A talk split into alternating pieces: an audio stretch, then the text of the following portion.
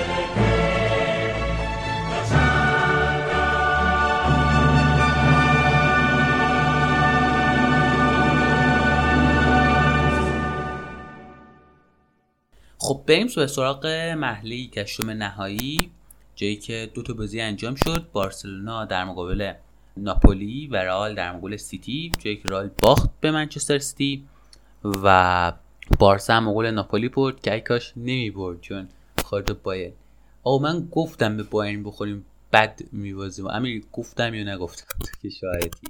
آره مهدی اون اپیزود دو اپیزود قبلی بود فکر کنم که با هم صحبت کردیم که چشیا انجام شد و داشتیم یه تحلیل نسبی پیش بینی هایی می‌کردیم در مورد بازی ها که چی می‌شویم که تو گفتی امیدوارم جلوی ناپولی خیلی محترمانه و منطقی نه. یه فوتبال بازی کنیم که حالا حذف بشیم ولی دیگه به باهر نخوریم. چون باهر خیلی تیمش وحشتناکه. واقعا پیش بینی درست بود. چون آینده رو خوب داشتیم می‌دیدی واقعا. دقیقا همون چیزی که گفتی شدش. بریم سراغ بازی راستگی که حس اولین نماینده اسپانیا رو بالاخره رقم زد باز آره مهدی ما دو یک باختیم تو, تو این بازی با اینکه یعنی تصورش نمی‌شد به این راحتی ها تیممون این بازی از دست بده ولی خب با واران همه چیز ممکنه. یعنی شاهکار واران تیمو دو بار کمرشو شیکوند. یعنی واقعا تصور پارکه سخته. ببین رال بدون واران هم میباخت. حالا یک واران کاری که کرد واقعا رسما به عنوان یک بازیکن سیتی داشت تو بازی یه جوری نقش بازیکن سیتی رو داشت ایفا می‌کرد. دیگه یه تنه تیم واقعا دیگه نمی‌دونم چجوری بخوام بگم. یعنی کاری که کرد غیر قابل توصیفه. یعنی هیچ کسی فکرشو نمی‌کرد که واران بخواد بیاد به این شکل تیمش رو حذف بکنه. و حالا ببین قبول دارم تا یه حدی امیر. اما رال بدون حضور واران هم میباخت. چرا؟ چون مثلا موقعیتی نداشت رئال. ما رئال رو اینقدر کم کار ندیده بودیم تو زمین حریف. آره تیم از این بابت تیم چیزی نبود که بخواد نچر برگردونه. ولی اون گلی که ما دقیقه کمتر از ده دقیقه گل آره. خوردیم اونم محسوب اون خیلی تیمو تحت شعا قرار میده. انگیزه بازیکن کاملا از بین رفت با اون شاهکار باران. حالا نبود راموس هم خیلی تاثیر گذاره دیگه. چون قبل بازی ما اپیزودهای مختلفی رو ضبط کردیم و من تو همشون اشاره کردم که نبود راموس خیلی می‌تونه ضربه بزنه و اینو واقعا ما دیدیم که نبود راموس یه ضربه سنگین می‌تونه باشه برای رئال و خدا کنه که این قرارداد راموس تو این یکی دو هفته آتی دو ساله تمدید بشه و ما ببین امیر می‌دونی نبود راموس کجا شد؟ کجا دقیقا؟ موقعیت سازی رالی خیلی کم یعنی تونی کروس و لوکا مودریچ مجبور بودن که از جلوی مدافعات رو بگیرن. چون رافائل باران و ها و توانایی این رو نداشتن که تو رو بیار با برسونن. جایی که راموس این کار همیشه انجام می‌داد. به عالی داشت از دفاع داره برمی داشت می آورد به خط و خط ولی این کار انجام نمی‌شد. آره باید موافقم. چون راموس یکی از تبهرها و اون یکی از تخصصهایی که داره بازی با پای خوبه. یعنی دیدی که راموس داره پاسای 40 50 متری رو رو بند کفش بازیکن میفرسته خیلی می‌تونست کمک بکنه. با توجه به پرس سنگینی که سیتی می‌کرد واقعا وجودش یه نعمت جدا از مسائل فنی یه بار ذهنی خوبی تو تیم ایجاد کنه یه رهبر بی‌نظیر راموس که واقعا هر وقت نبوده ما دیدیم دیگه چه اتفاقی برای رئال افتاده. قبل از این بازی رئال 6 تا بازی که تو چمپیونز لیگ بدون راموس انجام داده بود و 5 تاشو باخته بود و یکشو تونسته بود مساوی بکنه. خیلی آمار وحشتناک یعنی هممون یه جورایی ترسیدیم از رئال بدون راموس. تو این دو سال دو سه سال آخر رئال با راموس بتونیم یه میلیتاوی خوب و شاهد باشیم. میلیتاوی که بتونه ما رو امیدوار بکنه. حالا نمایش خوبی داشت میلیتاو تو این بازی و اون قول و قرارهایی که قبل بازی داده بود گفته بود که من ولی خب به چشم نیومد دیگه. اشتباه های واران باعث شد این به چشم نیاد. آفرین. دقیقا. یعنی یه تنه واران بگذاریم. ببینیم رال تو این بازی با چه ترکیبی وارد شد. رال مثل آره من راجع به همین ترکیب حرف زیاد دارم. سیستم اون بازیکنایی که داشت تو زمین خیلی مشکل داشته ایران حداقل تو دو سه تا بازیکن. آره آره. خب رئال 4 3 اومد تو. من اپیزود قبلی گفتم که این 4 3 که این اواخر فصل در هفته های پایین لالیگا داره تست میشه امکانش هست که همین برای بازی با سیتی کنار گذاشته شده باشه. که همین هم اتفاق افتاد. تو دفاع رئال چاریک چاریک بازی می‌کرد و سیتی هم در مقابل 4 3 بود. 4 3 که شاید کمتر می‌دیدیم که تو زمین 4 3 باشه. چون خیلی داینامیک بود.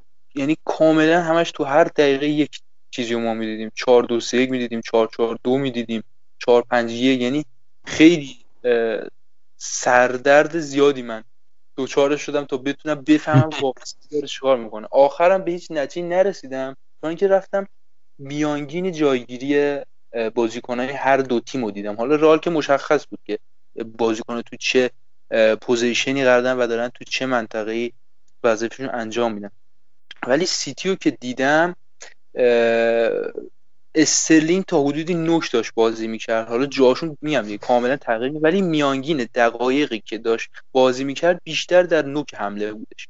فودن و دیبروینه به شکل موازی پشت سرشون بودن. ژسوس در سمت چپش بود و کانسلو هم پشت سر ژسوس بودن که اونجا تصور کن دیگه. دقیقا فشاری که روی دنی کارواخال کاسمیرو و وارانه و همچنین کورتوا. ببین چه فاجعه ای اونجا داره رقم می‌خوره دیگه و یه مقدار ما باید حق بدیم به واران. حالا من نمی‌خوام یه تن یه تنه به واران حمله کنم حجمه کنم. یه مقدار باید از این حجمه کم بشه. چون یه مقدار باید بهش حق بدیم که این فشار سنگینی که یه هایپرس وحشتناک و اگریسیو و ما شاهد بودیم تو این بازی که از سمت پنج بازیکنه آره. که دائما در حال جابجایی هستن دائم فضاها رو میبندن و گزینه های پاس محدود میشه. اگه راموس بود می‌تونست با یه پاس بلند این خط پرس رو بشکنه. ولی خب وقتی راموس نیست باید یه رویکرد دیگه رو ما می‌دیدیم. کاسمی رو باید بالا می‌رفت. همونطور که گفتی کروس و مودریچ میومدن عقب. ولی بیشتر ما باید اینو شاهد میبودیم چون آخه ببین می‌دونی نقشه کجا خوب میومد که کاسمی رو بره جلو؟ تو حضور والورده. آره. چرا والورده رو بازی نداد تو این بازی مهم. منم باید موافقم. والورده خیلی می‌تونست کمک بکنه. اون پرس وحشتناکی که سیتی داشت می‌کرد ما هم باید یه حربه بهش می‌زدیم. اونم عنصری به نام والورده بود که با نیروی جوانی و اون محرکی که می‌تونه تو خط جلوی دیبروینه استرلینگ رو بگیره. ما دیدیم که کاسمیرو داره خیلی تلاش می‌کنه تکل می‌زنه. می‌تونست تو حضور والورده این وظیفش کمتر بشه با هم دیگه بهتر کار بکنه واسه گرفتن توپ از هافبک های سیتی. دقیقا. ببین بازی رفت اگه نگاه کنیم والورده داشت جای کروس بازی می‌کرد و همه تعجب کردن که چرا کروس رو گذاشته روی نیمکت. اما مودریچ بازی می‌کرد این بازی. چهار چهار دو بازی کرد بازی رفت و رئال که ایسکو هم جلوی مودریچ و کروس مودریچ و والورده و کاسمیرو بودن. که نقش والورده خیلی حیاتی بود و والورده تونست خوب کار کنه تو بازی رفت. چون دوندگی زیادی که داره اون دائما پرس کردن و تحت فشار گذاشتن که تیم حریف می‌ذاره واقعا خیلی می‌تونست کمک بکنه و منم هر روز رو تایید می‌کنم. و موضوعی که من اصلا انتظارش نشم تو این بازی من ببینم تحت فشار قرار گرفتن کاسمیرو و توبلو دادن و اشتباهات مکررش مثل بازی رفت بود یعنی من آره. مصاحبه های قبل بازی که میخوندم کاسمیرو برگشت گفت که من تو این یکی دو هفته اخیر که حالا بعد از اون بازی هفته پایین لالیگا که جام داده شد و لیگ تموم شد گفت من هر روز سعی می‌کنم دقایقی از بازی رفته رال سیتی رو بشینم تماشا کنم و اشتباهات خودم ببینم و اون اشتباهات رو تکرار نکنم. اما من فکر می‌کنم تیم سیتی و پپ کاسمیرو رو محکوم به اون اشتباهات کرده. یعنی من فکر می‌کنم کاسمیرو خیلی چیزا متوجه شد از بازی رفت. اما تیم سیتی ناچار شد که کارهای انجام بده که کاسمیرو رو از کار بندازه. من تو هر اپیزودی اشاره کردم که از کار انداختن خط رال یعنی فلج شدن رال مادرید. دقیقا کاری که سیتی تو این بازی کرد رو می‌تونیم ببینیم که واقعا خط رال هیچ حرفی برای گفتن نداشت و واگذار کردن این بازی هم به نظر من موضوع مهمش همینه. حالا ما هر چقدر به واران نگاه کنیم که چی کارهایی کردش برای بردن سیتی ولی ما هم رئال مادریدیم و ما هم باید پیش قدم می شدیم از حذف شدنمون. یه انگیزه بازیکن‌ها باید داشته باشن و یه شروع اشتیاقی برای بازگردوندن نتیجه داشته باشن. ولی واقعا سیتی ما رو یه جورایی ناک اوت کردش تو جنگ میانه زمین. من می‌خوام یه مقدار اشاره کنم به های سیتی که از کدوم سمت بود. 44 درصد های سیتی از سمت چپ بوده 28 درصد از وسط و 28 درصد از راست بوده. نشون میده که کارواخال رو همونطور که اشاره کردم تحت فشار قرار دادن و فضای پشت سرش رو هم نشونه گرفتن برای های استرلینگ و فودنی که کاملا داره جابجا میشه. از اون طرف رئال هم 33 درصد از راست حمله کرد 24 درصد از وسط و 42 درصد از سمت چپ. مندی خیلی خوب بودش و این آمار هم نشون دهنده عملکرد خوب مندی بود که کاملا مثل یک فولبک رونده کار کردش و تا حدودی هم تونست تو عملکرد دفاعش موفق باشه و از اون سمت سیتی نتونه کاری انجام بده. از عملکرد خوب کورتا و رودریگو هم بگم که اگه کورتو نبود شاید نتیجه چهار یک می‌دونی کجا میشه به رافائل واران هنگ داد تو این بازی؟ اونجا که کورتو هم دوبار توپ لو داد تو پاس دادن آره آره. میگم واقعا اون پرسی که سیتی کرد ما رو به اشتباه اشتباه کاسمیرو کورتو گل نشد. بند خدا. سکه سیاهیش آره. گرفت رافائل واران و هیچی توپ لو داد گل شد آره یه نکته دیگه هم که هست اینه که خیلی بعد بازی و خیلی از رسانه اومدن یه موضوعی گر... موضعی گرفتن به سمت زیدان که آقا چرا وینیسیوس رو بازی ندادی منم موافقم به اینکه چرا اصلا وینیسیوس هیچ شانسی بهش داده نشد تو این بازی زیدان هم دیر تعویض کرد و هم تعویض واقعا. آره هیچ تأثیری تو روند بازی ایجاد نکرد. دقیقه 80 خیلی دیره. ما 15 دقیقه قبلش با اشتباه دوم واران گل دوم خوردیم. زودتر از اینا ما باید تعویض می‌کردیم و چهار تا تعویض همزمان انجام داد زیدان. ولی واقعا هیچ تغییری ایجاد نشد و هازاردی که واقعا یک شیشم اون هازارد چلسی هم نیست نزدیک به 80 دقیقه بازی کرد و هیچ عملکرد مثبتی و رو به جلوی برای تیم ببین نداشت می‌دونی مشکل رئال توی مسابقه چی بود؟ این بود که اینا فقط از یک یا دو تا نقشه واسه حمله استفاده می‌کردن. یعنی اینکه فقط یه بازیکن رو بگیره حرکت بکنه. دیگه ما نمی‌دیدیم اون رئالی که مثلا تو لالیگا نقشه های مختلف رو داشت بازی مقابل سیتی این اتفاق نمیافتاد. آره ببین من برمیگردم به اون صحبت های چند هفته اخیرم که بازی بدون توپ بازی بدون توپ واقعا یه کار معموله تو فوتبال و باید ببینیم که هر تیمی که اگه گل می‌خواد باید در لحظه داشتن توپ چهار پنج بازیکن در حرکت باشن. اما تو رئال واقعا هم چیزی نمی‌بینیم که. حالا باز من خوشحالم رودریگو یه عملکرد خوبی داشتش و فکر کنم هیچ کسی فکرشو نمی‌کرد که زیدان رودریگو رو تو این بازی فیکس بکنه و بازم ثابت کردش که غیر قابل پیش بینیه و گل پاس گلی هم که داد واقعا خیلی خوب بودش خیلی قشنگ بود و گلی هم که بنزما زد نشون داد که اون گل هایی که با ضربه سر زده بود تو فصل قبل می‌تونه دوباره تکرارش کنه چون کنم یکی از بهترین گلزنای حال حاضر که تو اون زمان یعنی تو اون وقت که بود آمارش رو کنم هفت گل بود با ضربه سر زده بود که یکی از بهترین آمارا بود که نشون داد بازم می‌تونه از اون گلا بزنه. اما موقعیت های زیادی هم از دست داد. یه جا هازار بهش پاس داد یه چرخش خوب داشت.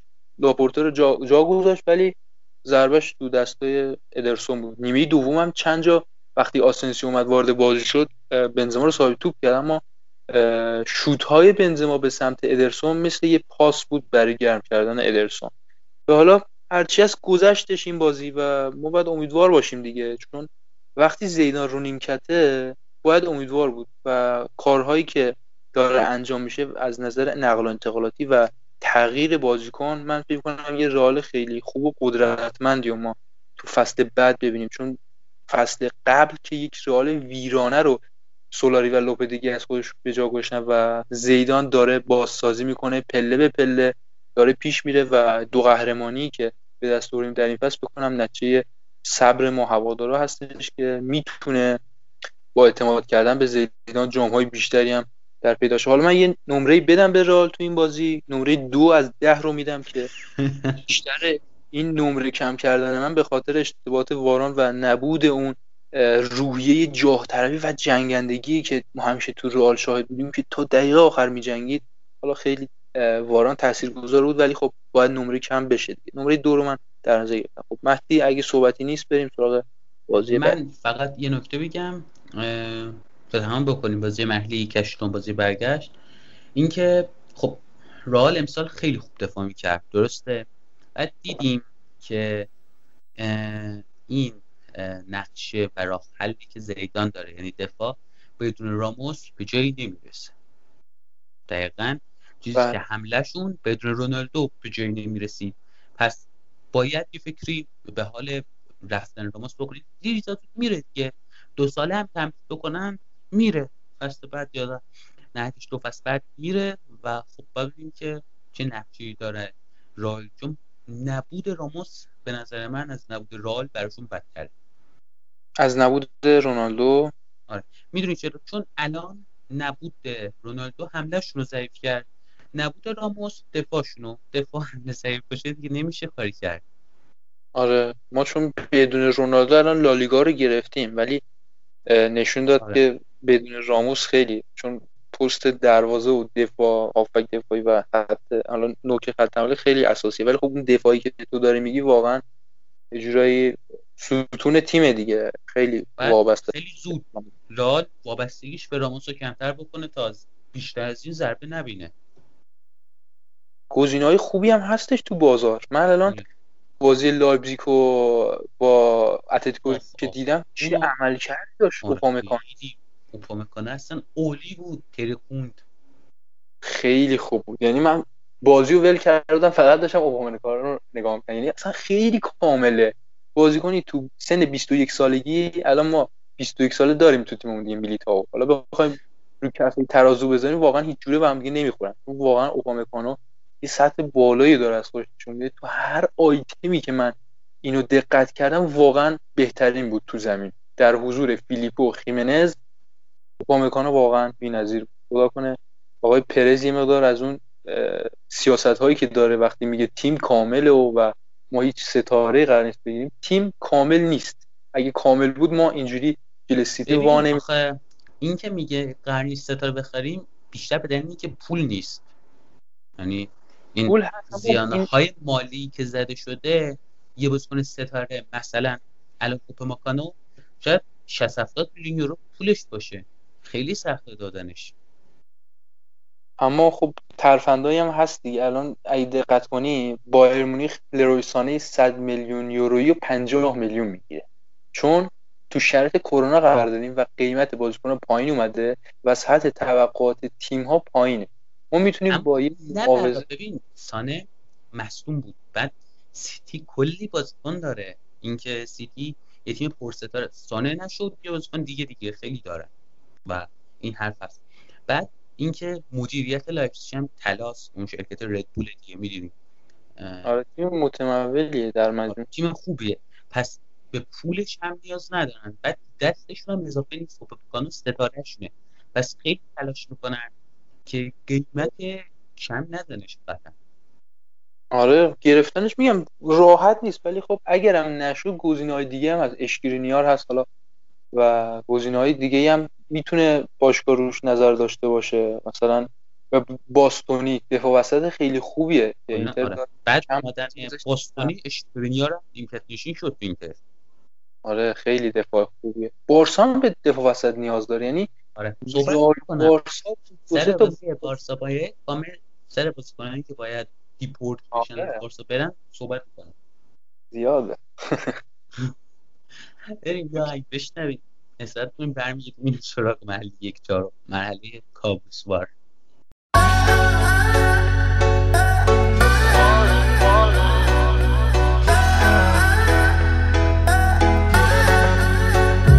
Cuando yo te vi, a mí se me paró el corazón, me dejó de latir.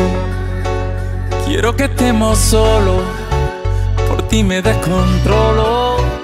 Discúlpame mi amor por esta invitación. Vámonos para el baño, que nadie nos está viendo. Si no me conoces, nos vamos conociendo. Sé que suena loco, pero me gusta tanto. Estar un día más así yo no lo aguanto. Vámonos a la luna, vámonos para el cine. Vamos a dar un beso que nunca se termine. Si quieres algo serio, hay que ver mañana. Si somos novios o somos panas. Oh, oh, oh. Si somos novios o somos panas. Tranquila, hay que ver mañana.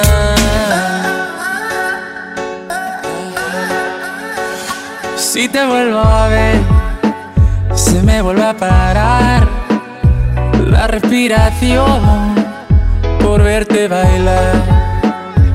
Si tú sabes que te gusto, ¿por qué te haces la loca? Cuando yo te miro, te muerde la boca. Yo solo quiero verte bailando sin ropa, en la misma cama, en la misma nota.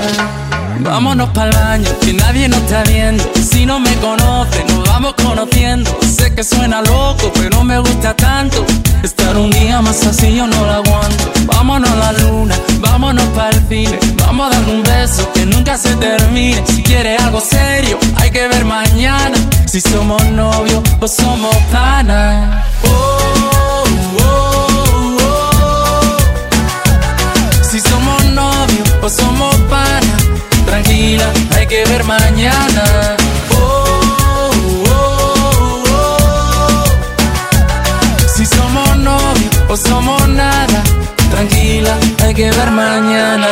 Vacila que la vida va veloz, igual que tu ex, que era medio precoz. Contigo siempre he hecho más de dos. Te calientas sola si ponen. Yeah.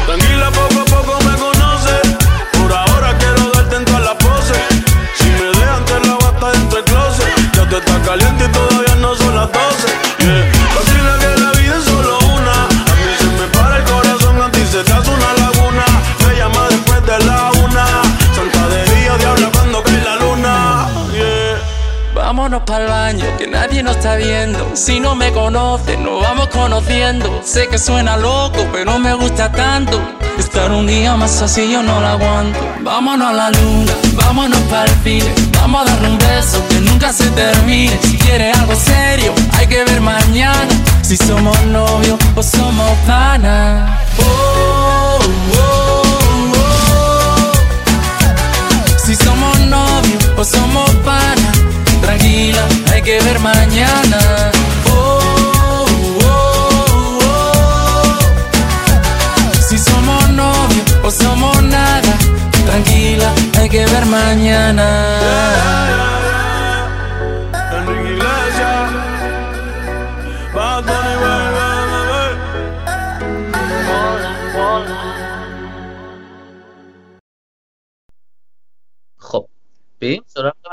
یک سال نهایی که همیشه واسه ما بارسایی بودیم چهار پنج سال اخیر و به یوونتوس باختیم توی مرحله به روم هم باختیم به اتلتیکو هم باختیم حالا به بایر مونیخ هم باختیم. نه وای چه باختیم. پنج سال پیاپی خیلی آمار منفی و خیلی زننده ایه یعنی واقعا از این آمار سیاهتر برای دوران بارتمو فکر کنم. وجود نداره. اصلا تو تاریخ این دو دهه اخیر واقعا سیاهترین دوره فکر کنم همین پنج سال اخیر باید باشه که بدون هیچ اه، صعودی حتی به فینال به این شکل حالا بارسا داره هر سال حذف میشه. خب بریم سراغ بازی اتلتیکو مادرید مقابل لایپزیگ مرحله یک چهارم نهایی.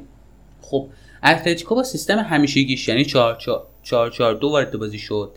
ولی خب اسکواد اولش خیلی مشکل داشت. اول از همه نبود پارتی بود تو خط دفاعیشون که به نظر من مشکل اصلی تیمشون بود و نکته بعدی حضور نداشتن شیمه ورسالیکو بود که شیمه ورسالیکو کرونا گرفته. ورسالیکو خوب باشه درسته. تریپری هم دفاع خیلی خوبیه اما خب نه به اندازه شیمه ورسالیکو و این کاملا توی تیم مشخص و مشهود. بعد اینکه سیمونه قدرت ریسکش رو از دست داده. یعنی مثل قبل که به اون بازیکنه قبلی تیم اتلتیکو پوست اندازی شده دیگه تو اتلتیکو خیلی به اونا اعتماد داشت و خیلی باشون ریسک می‌کرد. الان قدرت ریسک دیگو سیمونه اومده پایین. مثلا یورنته و کاستا که تو بازی با لیورپول حضور داشتن و خوبم بازی کردن رو آورد و توی این مسابقه هم بهشون بازی داد. این نشون می‌داد که قدرت ریسک دیگو سیمون اومده پایین و نخواست از ژاوفلیک اه، توی خط حمله استفاده بکنه. اصلا کاستا هم فکر کنم حضور داشتنش بد بود چون اصلا تحرک خاصی هم نداشت و نمی‌تونه برگرده مثلا از خط آفبک سارت بزنه. اونم به این دلیل که خیلی مهاجم ساکنیه یعنی مهاجم ساکن توی محوطه جریمه است. بعد اینکه اصلا دوران همچین مهاجمایی تموم شده. مهاجمایی که بخوابن تو زمین حریف و منتشر و منتظر باشن تا توپ بهشون برسه و حالا یه کاری بکنن. این مهاجم ها تو این دور زمانه باید مهاجمان بیان عقب و یک جا ساکن نباشن. مخصوصا این خیلی مشخصه. مخصوصا تیمایی که مالکیت توپ پایینی دارن. چرا سوارز توی بارسا جواب داد علیرغم اینکه اکثرا یک مهاجمی که ساکنه؟ چون بارسلونا مالکیت بالایی داره. بعد ما همیشه دیدیم که توی تیمای سیمونه باید مهاجم نوک تیمایی که دفاع می‌کنن و مالکیت پایین دارن مهاجم نوک باید قدرت و سرعت بالایی داشته باشن و یک جا ساکن نباشن. جایی که کاستا و تا حدودی هم موراتا این کار رو انجام میدن. و نمی‌دونم چرا سیمون ژاو فلیکس رو تو این بازی بهش بازی نداد. فرم با ببین الان دو سالی هستش که آره. موراتا رو از چلسی گرفته. مراتایی که چهار سال یا پنج سال کوچیکتر از از دیگو کاستا هستش. وقتی بازیکن جوونی که با حالا با 25 سال سن خریداری میشه حالا مراتا بازیکن ملی پوشه و خب از رئال مادرید و یوونتوس و پایه خود اتلتیکو رشد کرده. بازیکن بازیکن حرفه‌ایه. بازیکن بازیکن آماده که تو ترکیب قرار بگیره و بارها هم دیدیم چه کیفیت خوبی داره. همون آره. بازی رفته بازی برگشته بازی اتلتیکو لیورپول. دیدی چه گل قشنگی آره، زد؟ یه کم رفت زد دیگه. الان فرصت فرصت دادن به جوون هاست. ژافلیکس با 120 میلیون یورو خریداری میشه و نیمکت نشین میشه. خب ژافلیکس خریداری کیفیت فلیکس هم دیدیم تو بازی. اومد تو چیکار کرد ژافلیکس آفرین. ببین بازیکن وقتی رقم بالایی براش پرداخته میشه برای بازی های بزرگه. و الان ما خود رئال مادرید. هازار رو گرفتیم 130 میلیون حالا با آپشن و اینا.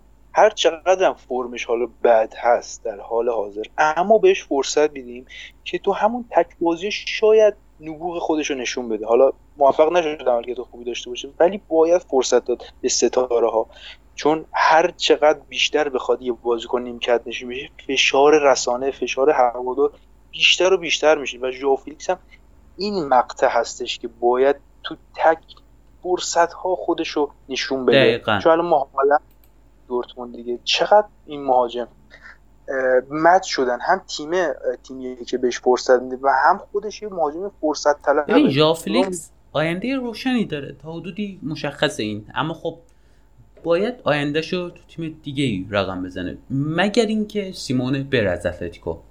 آفرین. دقیقا. دقیقا حرف دلم بعد اینکه مارکوس یورنته که مهاجم نوک بود بعد مهاجم نوک ساکنی هم نیست.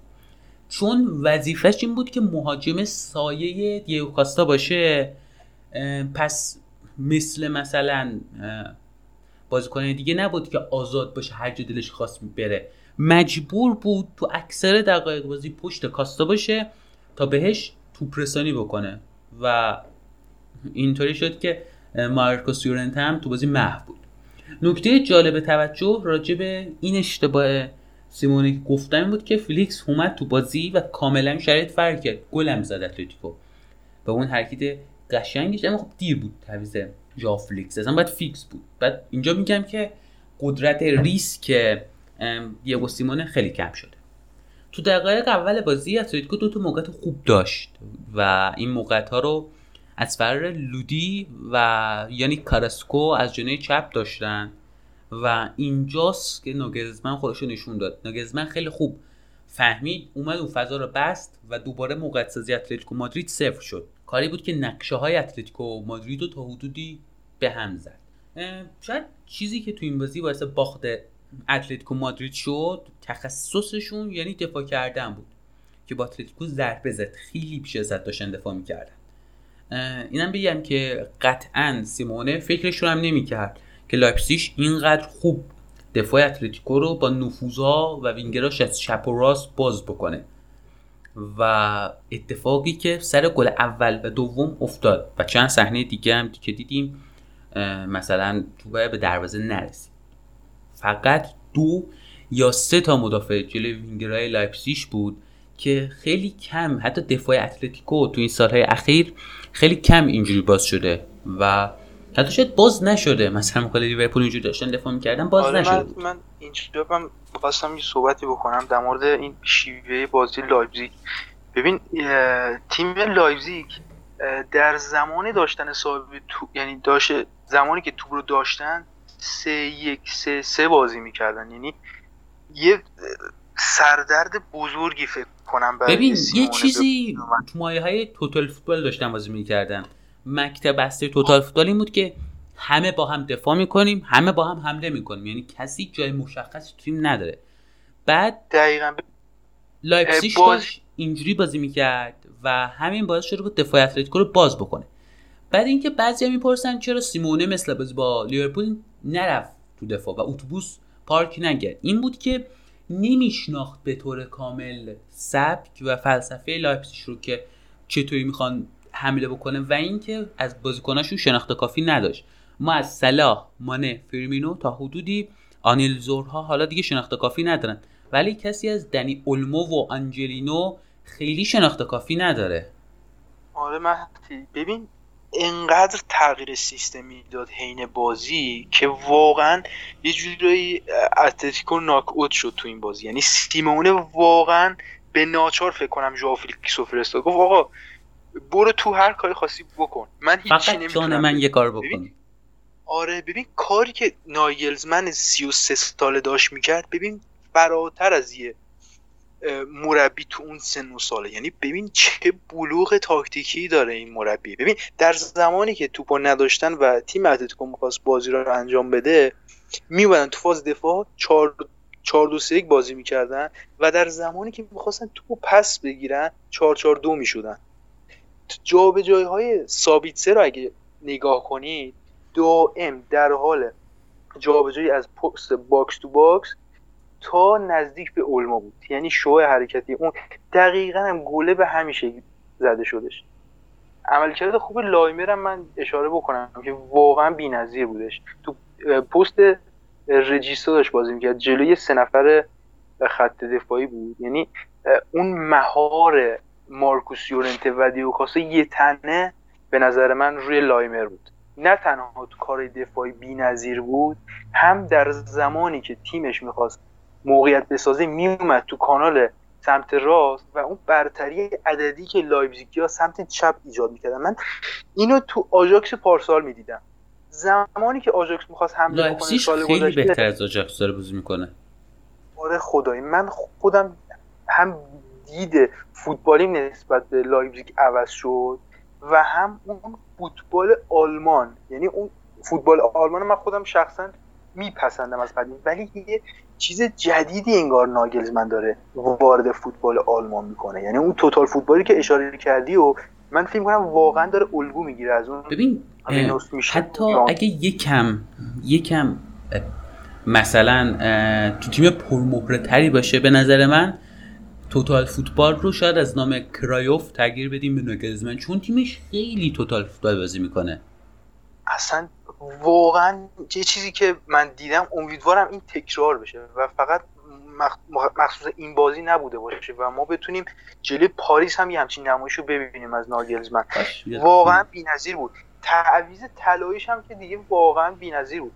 وقتی هافبک دفاعی جدیدش هم که فرستاد تو زمین اومد دقیقا به جای لایمر بازی کرد و لایمر آزاد شد و نفوذهای آنجلینا از اون سمت باعث شد که یه پاس cutback بده به این هافبک دفاعشون که اسمش من یه لحظه فراموش کردم. اصلا یه گل بی‌نظیر رو شاهد بودیم از لایپزیگ. یعنی یه گلی که انگار ناگلزمن میدونستش که دقیقا این اتفاق ممکنه بیفته. اصلا اون آرامشی که کنار زمین داشت و اون خوشحالی بعد گلش کاملا وضوح داشت نشون می‌داد که انگار تمام اتفاقاتی که داره تو بازی میفته با برنامه ریزی و از قبل میدونستش که در چه دقیقه چه اتفاقی می‌خواد بیفته. می‌دونی واقعاً چرا میگم که اه، لایپزیگ مشخص نبود هر کی چرا تو جا خودش مثلا خوب هست. یعنی بازیکن کاملا این سمت اون سمتن و ستاره نداره. این بود که ستاره امسالشون تیمو ورنر بود.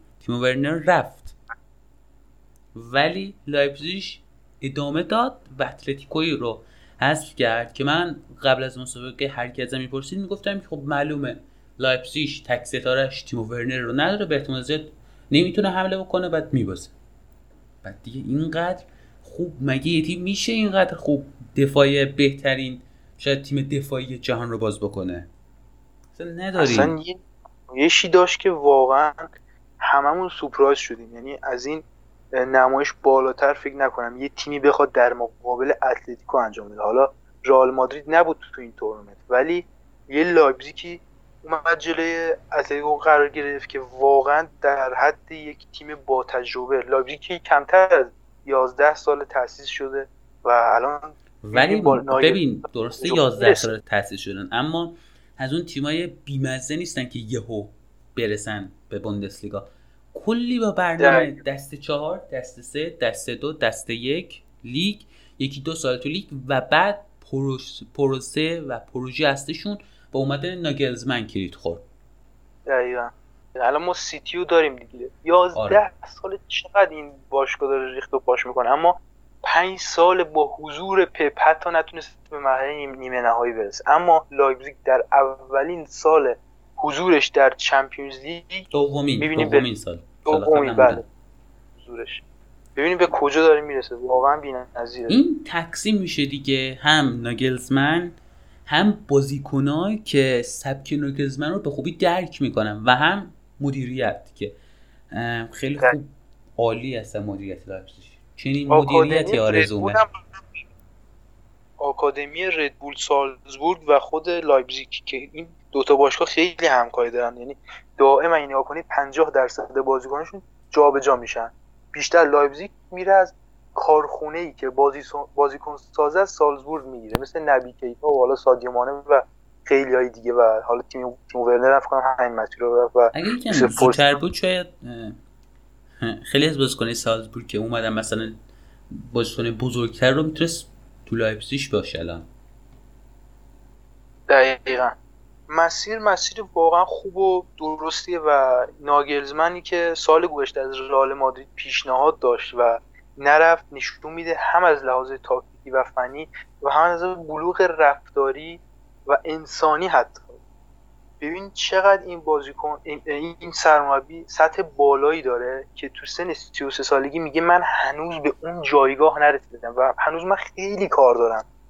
یعنی یه چیز این بگم. این ناگلزمنی که هوش بالایی داشته باشه یکم هوش چه بیرون از مسابقات داخل مسابقه دیگه هوشش به همه ثابت شده. هیچ وقت از لایپزیگ نمیره. خب خیلی سخته دیگه. الان این نمایش که ما داریم از لایپزیگ می‌بینیم الان خیلی باشگاه قطعا میرن دنبالش. اما می‌دونی چرا؟ چون که- الان اگه مدیریتش بتونن بازیکناش حفظ بکنن که به احتمال زیاد می‌کنن چون مدیریتشون طلاست کمتر بازیکنایی می‌تونن با سبک ناگلزمن بازی بکنن. یعنی خیلی طول می‌کشه بازیکنی باشه که مثلا مثل دنی اولمو انجلینو یا آدامز یا حتی اوپامکامو وظیفه های خودشون رو تو تیم ناگلزمن بشناسن. خیلی طول می‌کشه. آره یه مقدار زمان بره چون سبک فوتبال سبکی که حداقل دو سه فصل زمان می‌بره و فکر کنم بازیکنی باید زیر دستش باشه. مثلا سنش بین مثلا 20 تا 25 سال باشه که زمان خودش اونا رو بپزه. دقیقا. یعنی خودش اونو جای یعنی اون وظایفی که قراره به بازیکن بده اون بازیکن بازیکن تموم شده ای نباشه که. یعنی یه لیوانی نباشه که پر شده باشه و سرریز شده باشه که دیگه هیچ چیزی نیاز نداشته باشه. من خودم شخصا دوست دارم ناگلزمن و حالا اول از لایپزیگ تو تیم دورتموند ببینم. یعنی یه پله بیاد بالاتر پله پله بره نه یعنی همون من دوست چیزی- ندارم. من دوست دارم بمونه لایپزیگ همین لایپزیگ بشه قهرمان آلمان. من مثلا دور دست ها رو مثلا میگم. یعنی برنامه بلند مدتش. یعنی خب دو فصل به نظرم. برنامه بلند مدتش. اگه دورتموند بتونه بگیره بایرن تلاششون می‌کنه بایرن اونا رو بیاره. ناگلزمن رو. اتفاقا همین تو برنامه های بایرن هم بود. وقتی نیکو کواچ رو اخراج کردن اولین گزینهشون ناگلزمن بود. اما وقتی دیدن فلیک رو نیمکت هست دستیار کواچ بود به طور موقت فلیکو بهش اعتماد کردن و وقتی دیدن فلیک داره جواب میده دیگه اه، قراردادش رو بلند مدت بستن و من فکر می‌کنم حداقل دو سه سال دیگه ناگلزمن رو ما یا تو دورتموند می‌بینیم حالا یا در بایرن. که واقعا هم حقش هستش که من دوست دارم بمونه لایپزیگ. چرا؟ چون لایپزیگ دو سه فصل دیگه. حد سطح دورتموند رو هم رد می‌کنه. خیلی خوبن اینا. آره واقعا خوبه و یه مقدارم تقویت بشه دیگه. یعنی اون بودجه که پشت تیم هست یه ذره حالا بیشتر هزینه بشه. حالا با توجه به اینکه این با شر ببین الان که. رفتن مرحله نیمه نهایی قهرمانان پاداش می‌گیرن دیگه. آفرین دقیقا. چه بسا دیدی؟ قهرمان هم شدن آره من خودم شخصا خوشحال میشم. آره، چون واقعا ناگلزمن خیلی مربی جذابی. حالا شاید از این بابت که 33 سالشه و بخواد الان قهرمان بشه یعنی اون جاه طلبیش شاید تموم بشه نمی‌دونم. حالا با توجه به رفتار حرفه‌ای که داره من بعید می‌دونم. ببین قطعا الان نشه. اولین آرزو برای همه تیم بوندسلیگا اینه که نذارن بایرن قهرمان بشه. یعنی اونا قهرمان بشن. آره آره.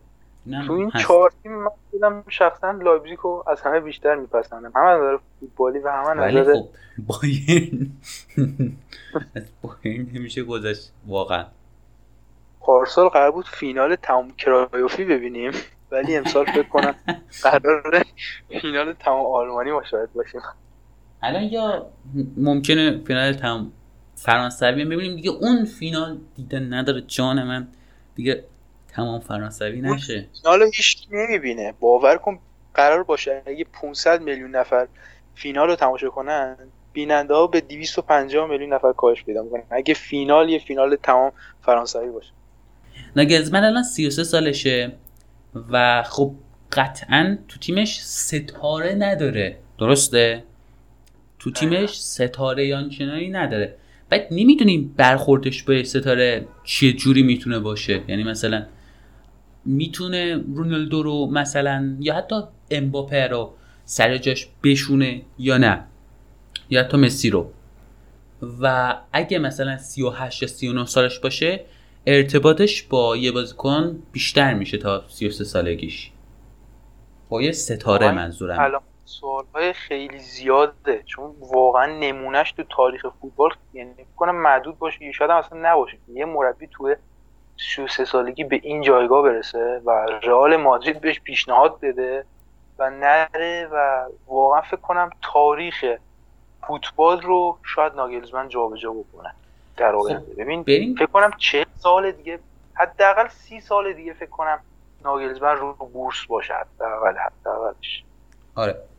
مگر اینکه دیگه آخه چون هر سرمربی موقعی تاکتیکش لو میره دیگه. یک ضد تاکتیک برای تاکتیکش پیدا میشه. همطوری که واسه پپ توی انگلیس پیدا شد همطوری که پپ بازی مقابل سیتی یه ضد تاکتیک ارائه داد. یه ضد تاکتیکی آره. هست همیشه. صد مگر اینکه اون که پیدا شد دوباره سیستمش رو پیشرفته تر بکنه. خوبی مربی جوان مهدی همینه که ببین به یک سیستم اکتفا نمی‌کنن. plan B و C حتی دارن. اون چیزی که حالا گواردیولا خیلی بهش معتقد نیست. اما بعضی موقع ها نمی‌دونم چرا می‌زنه به سرش جلوی تیم مثل لیون میاد سه پنج دو بازی می‌کنه. از تفکرات خودش دور میشه. می‌خواد یه چیز جدید ارائه بکنه اما توا... تیمش توانای اجرای اون آره. تاکتیک رو نداره. باید همون کاری که تخصصش داره انجام بده دیگه. خلاصه که ولی ناگلزمن واقعا یه چیز دیگه. یعنی یه قولی میشه برای خودش که. امیدوارم که این مسیری که داره میره موفق تو بارسا ادامه دار باشه. بارسا که فکر نکنم بیادش به این زودی ها حالا آخه- شاید 5 6 فصل نه بارسا. اصلا بعید بارسا بیاد. چون این بارسا ویرانه است. کمتر کسی آره. قبول می‌کنه. مگر 5 6 اینکه سال عاشق باشه. مثل زیدان. عاشق باشه. خب زیدان تو رئال بازی کرده. ناگلزمن که خب خیلی زود فوتبالش رو تموم کرد و به خاطر اون مسئولیتی که داشت رفت سراغ خب مربیگری. ممکنه مثلا ناگلزمن دوست داشته باشه بیاد بارسا. این دلیل نمیشه ولی خب به نظرم نمیاد. به این زودی ها نمیاد دیگه. دیگه شاید 5 6 سال دیگه هیچ وقت نمیاد. من پیشبینی نمی‌کنم بیاد. خب آقا اصلا فکر نکنم مدیریت بخوان برنامه روش داشته باشن روی ناگلزمن چون ما الان مثلا رونالد کومان برای بارسا بهترین گزینه است. آره. چون از دل باشگاه هم هست خیلی بهتره. بعد با تجربه هم هست. در اختیارش بذارن دیگه. گفتیم چه بازیکنایی باید در اختیارش باشه دیگه. الان بارسا ماشاءالله یه خانه سالمندانه دیگه. صحبت می‌کنیم. می‌رسیم. آقا بریم ادامه تحلیل بازی اتلتیکو. چقدر دور شدیم.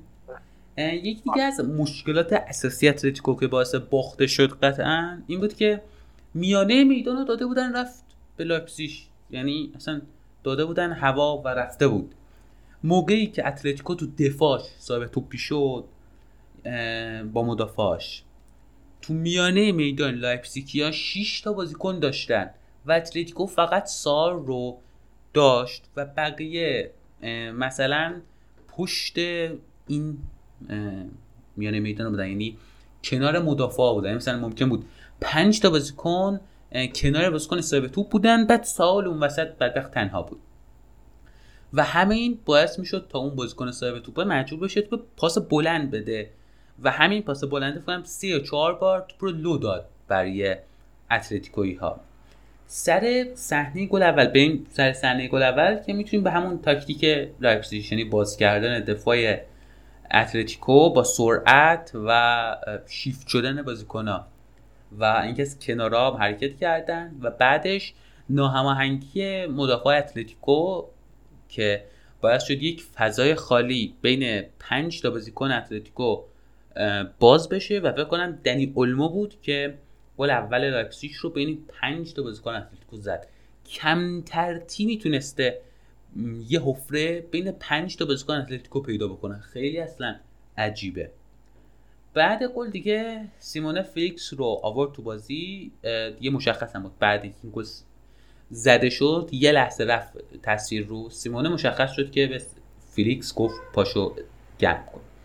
بعد اومدن فیلیکس اتلتیکو نفوذهاش از چپ زیاد شد و رو به جلوتر بودن که همین باعث گل اول اتلتیکو هم شد بالاخره.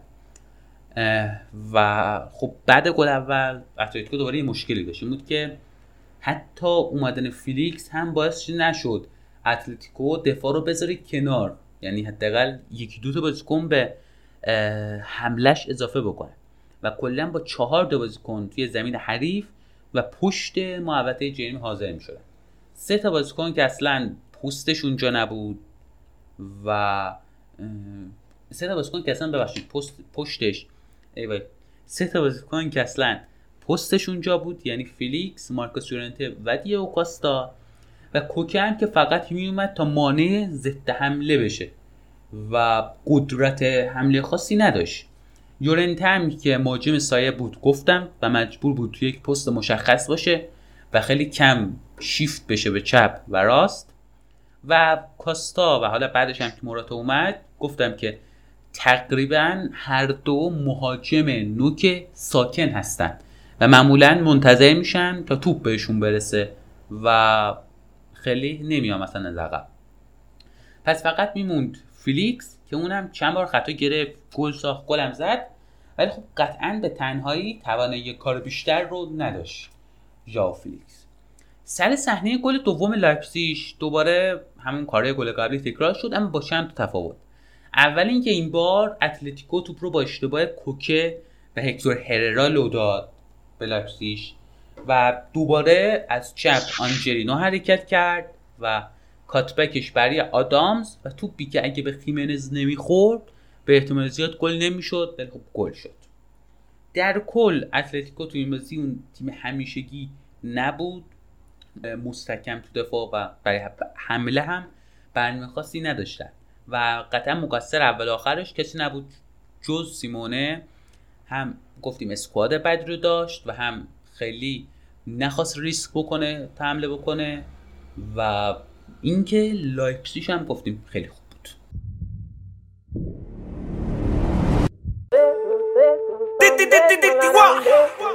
Nigga, nigga, nigga, yeah. Play. Skill. That's how we do it with the new play skill sound. Na na na na na na na na na na na na na na na na.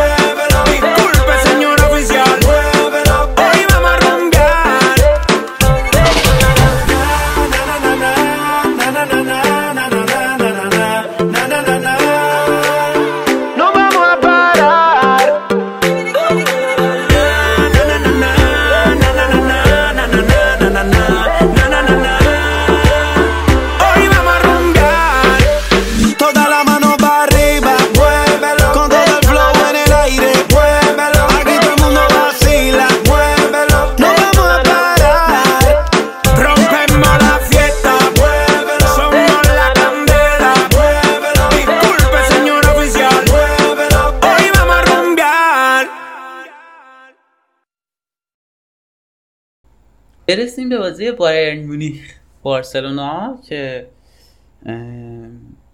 نشون داد عمق فاجعهمون توی این بازی چقدره بوکس می‌گیره قلم و اصلا خیلی بد شد هشتا گل و اینکه یکم به تحلیل فنی بازی صحبت بکنیم با امیر. مهدی خب دیگه با- بازی یه خلاصش رو گفتی دیگه چه فاجعه ای رقم خورد تو این بازی. شاید سالهای بعد اه، امیر من ببخشید اینو بگم. من بعد از مسابقه بود تر نه روز بعد مسابقه. گفتم که تو استوری الان هم اینجا میگم که چقدر فهمیدی موضوع اون بده. آدم بعد دو روز که نگاه می‌کنه می‌بینه این باخته به نفع بارسا هم شده یه چیزایی. چون فهمیدیم در حال تبدیل شدن به میلان آینده نیستیم. از خود میلان هم منچستر یونایتد تریم. اینو من تو استوری گفتم. خیلی اوضاعمون بده و این مشخص شد این مسابقه پیر اصلا بدون جنب و جوش بدون حرکت.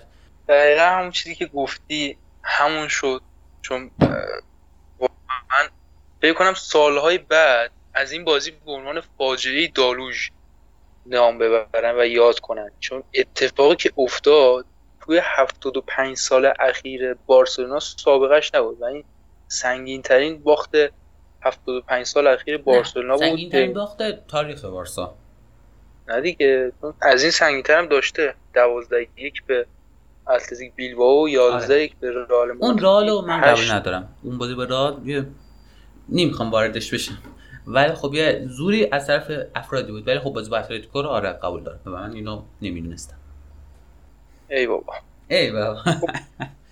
دیگه ببین آدم آدم راجعش صحبت کرد نمی‌خوام واردش بشم. چون الان غم همین الانمون قابل درک نیست. چه برسه بریم اون سالا. آره دیگه نمی‌خوام بیشتر بگم اون باختای فجیعی رو که تو دهه سی و چهل حالا خیلی وقت پیش بود. حالا مهم نیست. آره. ولی خب الان به لطف ستین یه باخت جدید. الان. بچسبیم. آره. خب،. خب بریم سراغ بازی همونطور که پیش بینی می‌شد بارسا با 442 خطی اومد تو این بازی. دقیقا همون نفراتی که پیش بینی می‌شد تو position خودشون قرار خودشون قرار گرفتن. 442 که محافظه کار بود. و اگه منم جای ستین بودم همین نفرات رو انتخاب می‌کردم اما با جایگیری منا- مناسب خودشون. و از اون طرف هم با این 4 2 3 که بازی های گذشته و فکر کنم 20 بازی گذشته اومد اجرا کرد اما دفاع تغییرات زیادی داشتیم وقتی که توپو نداشت 4 5 1 می‌شدن 4 2 3 و حتی 4 4 2 4 4 2 که گورسکا و تییاگو کنار هم و گنبری و اه، پریشیچ میومدن به داخل و یه فضای بسته رو تشکیل میدن. یه جوری نرو می‌شدن و جلوتر هم مولر و لوا قرار می‌گرفتن و به این شکل دو تیم فرمیشنشون این شکلی بود. هر دو تیم هم فکر اه، تمرکز و برنامه اصلیشون کاهش فاصله بین خطوط بود که 442 که ستین انتخاب کرد که واقعا مشهوده که دلیل انتخاب کردن 442 اینه که اون بازیکنهای کلیدی بایرن که یکی مولره که من خودم بهت گفته بودم که مولر رو باید بوسکت و ویدال دو نفری مهار کنن. یعنی مهمترین بازیکن بایرن مولره. حالا خیلی از لوان هیچی. آره خلاصه واقعا وضعیت وحشتناکی بود که بارسا تجربه کرد و تو هر برنامه‌ای که داشتن شکست خوردن. شاید اون گل ابتدایی که حالا مولر به ثمر رسون برنامه های ستین رو به هم ریخته باشه. همونطور که حالا از اون طرف واران ما رو به اون شکل ببین من یه چیز بگم. من قبل بازی به تو هم گفته بودم که نقش اصلی بایرن اینه که از چپ و راست استارت بزنه حمله بکنه. آره. بعد قبل بازی دوباره من استوری کردم که باید این نقشه رو متوقف بکنن و اجازه ندن. بعد ستیم بر این کار اومده بود 4 4 دو رو پیاده کرده بود. بعد این بنده خدا عقلش نمی‌رسید. آخه روبرتو نمی‌تونه. روبرتو توانایی نداره. سمدو به تنهایی خودش دفاع راستمون رو نابود کرده بود. دیگه روبرتو نه. جان من روبرتو نه. ولی خب گذاشت. هفت تا گل از هشت تا گل رو ما از جنای راستمون خوردیم. دیگه اون گل آلفونسو دیویس که کاملا اوضاع بد جناه راست بارسا رو نشون می‌داد. اون گل پاس گل آلفونسو دیویس به کیمیش. دقیقا. من اگه یاد باشه اپیزودهای آخری که داشتیم ضبط می‌کردیم تو فصل اول گفتم روبرتو بازیکنی که تو دفاع راست یه عملکرد معمولی داره. حالا ما چه دلیلی داره که بیایم روبرتو؟ رو حالا می‌دونی چیش جالبه؟ اینه که ستین همیشه تو هر شرایطی که راکیتیچ آماده نبود بازیش می‌داد. بعد راکیتیچ باز با ناپولی خیلی خوب بود. نمیشه این بازی بدی که انجام داده بود باز با ناپولی که خوب بود رو چشم پوشی بکنیم. باز با ناپولی خیلی خوب بود. بعد تو او آمادگی بازیش نداد. روبرتو رو گذاشت تو بازی. آره دیگه. باید به نظر من یه هنر یک مربی می‌تونه بهترین بازی گرفتن از یک بازیکنی باشه. که تو کمترین بازی های ممکن بهش بازی بده و بتونه بهترین بازی رو ازش بگیره. روبرتو بازیکن خوبیه یعنی ولی بعد بازی روبرتو نون اون گلی که توی بازی با پاریس زد همچنان داره می‌خوره. چند سالی هست؟ آره اونم هستش. یعنی روبرتو بعد از اون بازی و قبل از اون بازی یه جوری شناخته میشه. چون روبرتو از اون بازی چون- بازیکن. لاماسیاست یکم هم واسمون. دقیقا. خلاصه که عملکرد خوبی نداشت روبرتو و عدم هماهنگی هم با سمدو خیلی تو چشم بود. یعنی هم رو گل اول هم رو گل دوم سوم. خیلی زیاده. من اگه اشتباه کردم بهم بگو دیگه. اول دوم. هفت هشتم، تا از هفت- هشتا رو حساب بکن. اینا دفاع راست آره. خیلی اونجا یعنی یه جورایی همونجور که گفتی اتوبان بود استوری کرده بودی که اتوبان بود آره. یعنی فضا راحت بود فضا باز بود برای کوتینیو که وارد بازی شد. خیلی بازیکن سرعتیه دیویس که قشنگ نابودش کرد یعنی من قشنگ چشمام چهار تا شده زمانی که اون حرکت بی‌نظیر رو دیدم از دیویس یعنی در من-. من دیگه آخه چطور شد؟ ویدال سمتو ببین دریبلش زد وارد محوطه شد باز اومد از پشت تکل بزنه بازم نتونست. اگه دقت افتاد زمین. بعد رفت جلوتر. بعد, بعد من آخه گفتم من اپیزود آخر فصل اول گفتم آقا این سمتو به درد بارسا نمی‌خوره. شما امین و امیر شما دو تا گفتید نه خوبه. آره. به درد می‌خوره. کجاش به درد خورد ببین من یه صحبتی بکنم. سمدو من باز روش دید خوبی دارم. اما دیگه من ندارم. دیگه واقعا ندارم. من نمی‌تونم داشته باشم. من ازش تعریف کردم و گفتم تو بازگشت این مشکل منم. گفتم دیگه، من گفتم. دو دو تا چیز مشکل داره. یک سانتراشه یک بازگشت و دفاعشه. آره باید موافقم. اما تو این بازی واقعا کی خوب بود که سمدو خوب باشه؟ کل بارسا مشکل بود. همه بد بودن. ببین تیمی که آخه هشتم می‌خوره ببین ما دو تا گل زدیم. توی لیگ قهرمانان دو تا گل زدن واسه حذف تیمی به نام رئال مادرید کافیه. توسط سیتی. بعد یه دونه خب. تیرک زدیم یه دونه تک تک خراب کردیم. بعد دیگه تیمی که همه گلهاش توسط سمدو داشت خورده می‌شد دیگه نمی‌تونست برگرده. شما سه مثلا چهار یک شد تیمی اول. هر چهار تا گل از جناح راست و سمدو و روبرتو بود. دیگه تیم نمی‌تونه برگرده. خب هدف گذاری شده دیگه. من همه تو هر تحلیلی که از بازی بارسا اینو داشتم ببین هانس دیتر فلیک هم می‌دونست. سرمربی بایرن هم می‌دونست که دفاع راست و سمت راست بارسا اوضاعش بده و از همون اول از سمت راست حمله رو شروع کرد. دقیقا. فضای پشت سر سمدو و لنگله حالا پیکه در کنارش خیلی آسیب پذیره و دقیقا هم اکثر گلایی که زده شد از همونجا بودش عدم زوجسازی بارسا تو کناره ها خیلی تو چشم بود تیمی که 4 4 2 بازی می‌کنه یا حتی 4 3 3 بازی می‌کنه باید در کناره ها دو تا بازیکن خوب داشته باشه که درک مناسب از هم داشته باشن و بتونن با همکاری راست آره دو تا. اینجوری پتومت خورده بودن به پست هم که هیچ کاری نمی‌تونن بکنن. و چیزی دیگه که من دیدم این بود که ویدال گشته بود وینگ چپ. اصلا ویدال وینگ چپ اصلا بازی نکرده بود قبل از این بازی. دیانگ فکر بازی کنم رفت. دیانگ هافبک چپ بود دیگه. دیانگ یه جورایی به چپ میزدش یعنی اگه بوسکت رو بخوایم مرکز قرار بدیم به عنوان یه جورایی رو دست بوسکت داشت بازی می‌کرد و تو دفاع که 4 4 2 می‌شد دیگه یعنی کامل یه 4 4 2 خطی بود. اما لحظه ای که ثابت تو می‌شد یه مقدار دیونگ می‌رفت جلوتر برای انتقال ببین پاس. یه نکته مثل ستین قبل همه می‌دونستیم که بارسا میاد دفاع بکنه. بعد بارسا نمی‌تونه دفاع بکنه اصلا فلسفهش به این نمی‌خوره که بره تو دفاع بعد گل نخوره. ما دیدیم که قبل از گل سه یک گل سوم. چند بار تو رسید داخل محوطه و پیکه و لنگلی تو بر راه کورنر کردن؟ مشخص. بود که بارسا اومده بود گل نخوره اول. آره ذهنیت تیم همین بودش. اما اون گل دقیقه ابتدایی فکر کنم تمام برنامه ها رو به هم.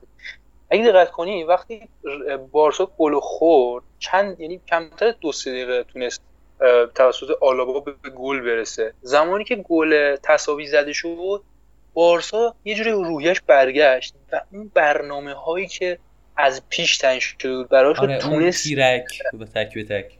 آره آره آره آره. همه اونا رو تونست دوباره ریکاوری کنه و بیاره من بعد تک به تک. گفتم وای خدا ما دوباره شدیم بارسا می‌زنیم. نشد. آره ما بارسا رو تا دقیقه 14 خوب دیدیم یا دقیقه 15 نمی‌دونم گل دوم دقیقا نمی‌دونم کی زده شد. بارسای خوبی داشتیم بارسا که پرس می‌کرد. وقتی دیوی ثابت توپ می‌شد بارسا با چهار بازیکن میومدش روش پرس می‌کردن و بازیکنایی هم پشت میمدن حمایت می‌کردن از اون بازیکن ثابت توپ. یعنی پرس رو کامل به شکل اصولی ما داشتیم شاهد بودیم از سمت بارسا. اما باز اون فضای پشت سمدو و روبرتو یه جورایی پاشنه آشیل بارسا شد و بارسا گل دوم دریافت آره. کرد. جابجایی های گنبری و پیریشی چقدر بالا بود. اصلا اون سرعت تو خط حمله بایرن اینا کنم حرف اول می‌زد اول سرعت و جابجایی دوم پرس سنگین از بالا. چه پرسی می‌کرد این تیم بایرن؟ یه جایی رودست زد به سیتی پپ در مقابل رئال. یعنی یعنی اجازه نفس کشیدن من این. پرسه رو رو مخم بود. آخه مگه میشه اصلا ش- خیلی شیش وحشتناک. نفر پشت محوطه بود؟ بعد مثلا پیکه لنگل تریشتیگن اه، که ما فکر کنم درصد پاس اشتباهی کمی ازشون دیده بودیم. بعد گل سوم بود که تو برای گذاشتن زمین سری لواندوسکی گرفت. یعنی اینقدر اه، بد بود تو پرسی که بایرنیا داشتن انجام می‌دادن. دقیقا همین که گفتی بود. چون وقتی پرس سنگین یه میشه چیز یه چیز. اینا. اصرار داشتن رو زمین بازی بکنن. خب دور کن دیگه. از گل خوردن که بدتر نیست. زدن زیرش. آفرین. ببین ترشتگین چند بار پاس اشتباه داد؟ فکر کنم بالای هفت یا هشت بار لو داد توپو و لوا و مولر می‌تونستن گل بزنن. یعنی خدایی می‌رفت وای دورقمی بشیم. اینا رو می‌ذارن دورقمی می‌شدیم. خیلی وضعیت وحشتناک وقتی پرس اینجوری سنگین میشه گزینه های پاس واقعا محدوده و راهی جز زیر توپ زدن یا دفع توپ هدفمند نیست. دفع اینا این کار انجام نمی‌دادن. چون دفع توپ هدفمند دیدم از سیتی پپ. زمانی که ادرسون توپای بلند و تیز میفرسته اگه دقت کرده باشی تیم حریف خط دفاعیش آمادگی دفع اون توپ تیز رو نداره. تیم حریف هم بالا میاد با سرعت و در موقعیت توپ قرار می‌گیره. ولی هیچ حربه ای و هیچ ترفندی برای خارج شدن از این پرس نبود توسط بارسا. من یه آمار بهت بگم که دقت پاسای چیز رو می‌خوام بهت بگم. نویر و ترشتیگن ترشتیگن 70 درصد بوده و نویر 86 درصد. که کاملا گویای این پرس وحشتناک خب آخه اصلا به, تو... به نویر توپ هم نیومد خیلی. توپ میومد ولی دیدی چقدر خوب به عنوان یه سویپر کیپر میومد بیرون؟ چقدر خوب و مسلط و می‌داد و خب پرس نداشتن روش خیلی تاثیرگذار بود. ولی خب از نظر ذهنی هم فکر کنم آماده بود نویر خیلی دلم واسه ترشتگن سخت خیلی واسش بد بود. تو این دو سال اخیر اگه یاد باشه ترشتگن و نویر جنگ داشتن بر سر ولی ترشتگن. ولی نویر امروز دیروز مساوی کرد. نشون داد که مرده و گفت خیلی واسه ترشتگن ناراحت شدم. چون وقتی ببینی هموطنت و هم تیمی تو تیم میلیان من هم شرط داشته باشه خود برای خودت دردناکه. و آخه هیچ کدوم از گلا هم مقصر ترشتگن نبود ولی پایین ترین نمره رو گرفت. دیگه تو این بازی ها اولین قربانی دروازه‌بانه. با ولی خب می‌دونی باز- هیچ کدوم از ما بارسایی قطعا می‌دونی که قطعا بدترین بازیکن سمدو بود. آره آره. سمدو واقعا بدترین بود بین بدها. بعد چند نفرم. گفتم که حتی یه بازیکن معمولی از یه تیم ضعیفم باشه سمدو بهتر کار می‌کرد. ولی خب این بشر ببین چیکار کرده. روز بعدش بود دیگه. یعنی یه جوری نقش واران رو بازی کرد برای بارسا. من به گل سوم بایرن می‌خوام اشاره کنم که به نظر من قشنگترین گل بایرن تو بازی گل سوم و بدون اینکه سمدو تأثیری داشته باشه. آفرین. بدون هیچ تاثیرگذاری از سوی سمدو. در حد بوندسلیگا من می‌خوام بگم. در حد بوندسلیگا میفرسته پشت سر لنگله و واقعا لنگله مثل آب خوردن دور خوردش از گنبری و گنبری هم با یک ضربه والی و بدون هیچ کار اضافی گل زد. چقدر این گل قشنگ بود و کار شده بودش. چون این صحنه رو من دو سه بار دیگه دیدم. اما به جای گنبری می‌تونه حتی بره رو تیتراژ لیگ قهرمانان که گل رو می‌ذارن گلا رو. مهدی من برام عجیب بود که امروز چهار گل برتر این مرحله انتخاب شد اما بین گزینه ها این گل نبودش که برای رد مگه میشه؟ خدا. باور کن. کج سلیقه‌ای بود دیگه آره. از یوف. بازی مولر هم من می‌خواستم اشاره بکنم که چقدر خوب به فضاهای خالی نفوذ می‌کرد. یعنی اون رام دیوتری که من قبلا اشاره کرده بودم و به شکل واضحی اجرا کرد و به نظر من کلیدی ترین بازیکن بایرن بود که اون زوجی که با مولر تشکیل می‌دادن زمانی که چه در دفاع بودن و چه در حمله بعضی اوقات بازی مستقیم ما شاهد بودیم. از سمت داوید آلابا یا بواتنگ. زیر تو بزنن هدفمند روی سر مولر یا لوا یکیشون میومدن تو با قطع می‌کردن. تو با میسابوندن برای اون یکی و صاحب توپ می‌شدن. اینا تمام هدفمنده نشون میده که با این چقدر تنوع تاکتیکی داشته تو این بازی. و زوج تییاگو و گورتسکا من باید بگم که چقدر این دوتا بازیکن خوب و روون بازی می‌کنن اون 15 دقیقه کلیدی نیمه اول که بارسا سوار بازی بود از نظر ذهنی من عرض می‌کنم ولی خب نتیجه جوری دیگه رقم خورد 15 دقیقه اول بازی خیلی خوب بود بارسا نسبت به دقایق دیگه. تییاگو گورتسکا واقعا هیچ حرفی برای گفتن نداشتن. یعنی از این بابت بارسا یه حرکت خوبی باید بگیم انجام داده بود تو 15 دقیقه اول. ولی بعدش دیگه آزاد شدن و تییاگو فکر کنم بیشترین لمس توپ داشت توی آره.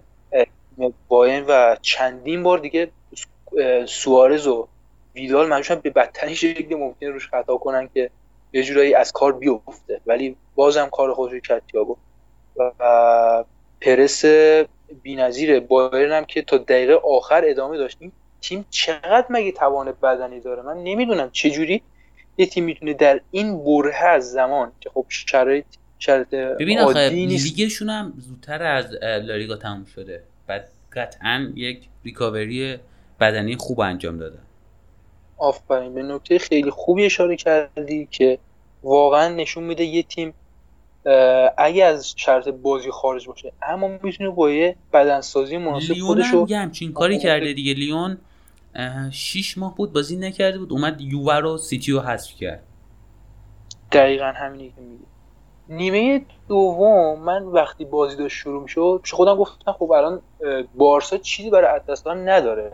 در نتیجه اتفاقا من همینو گفتم. یه ای- آفرین. الان باید یه تعویض تهاجمی و یه جوون رو بفرسته تو بازی. نهایتش گریزمن بود. ببین وقتی گریزمان رو من دیدم که داره آماده می‌کنه اصلا واقعا گفتم این مربی در حد مربیگری گاوهایی که تو گاوداری هم داره نیست. خب ببین نه. گریزمن به خودی خود تعویض خوبی بود. اما در کنار مثلا پویگو فاتی ببین فاتی به نظر من بهترین گزینه بود.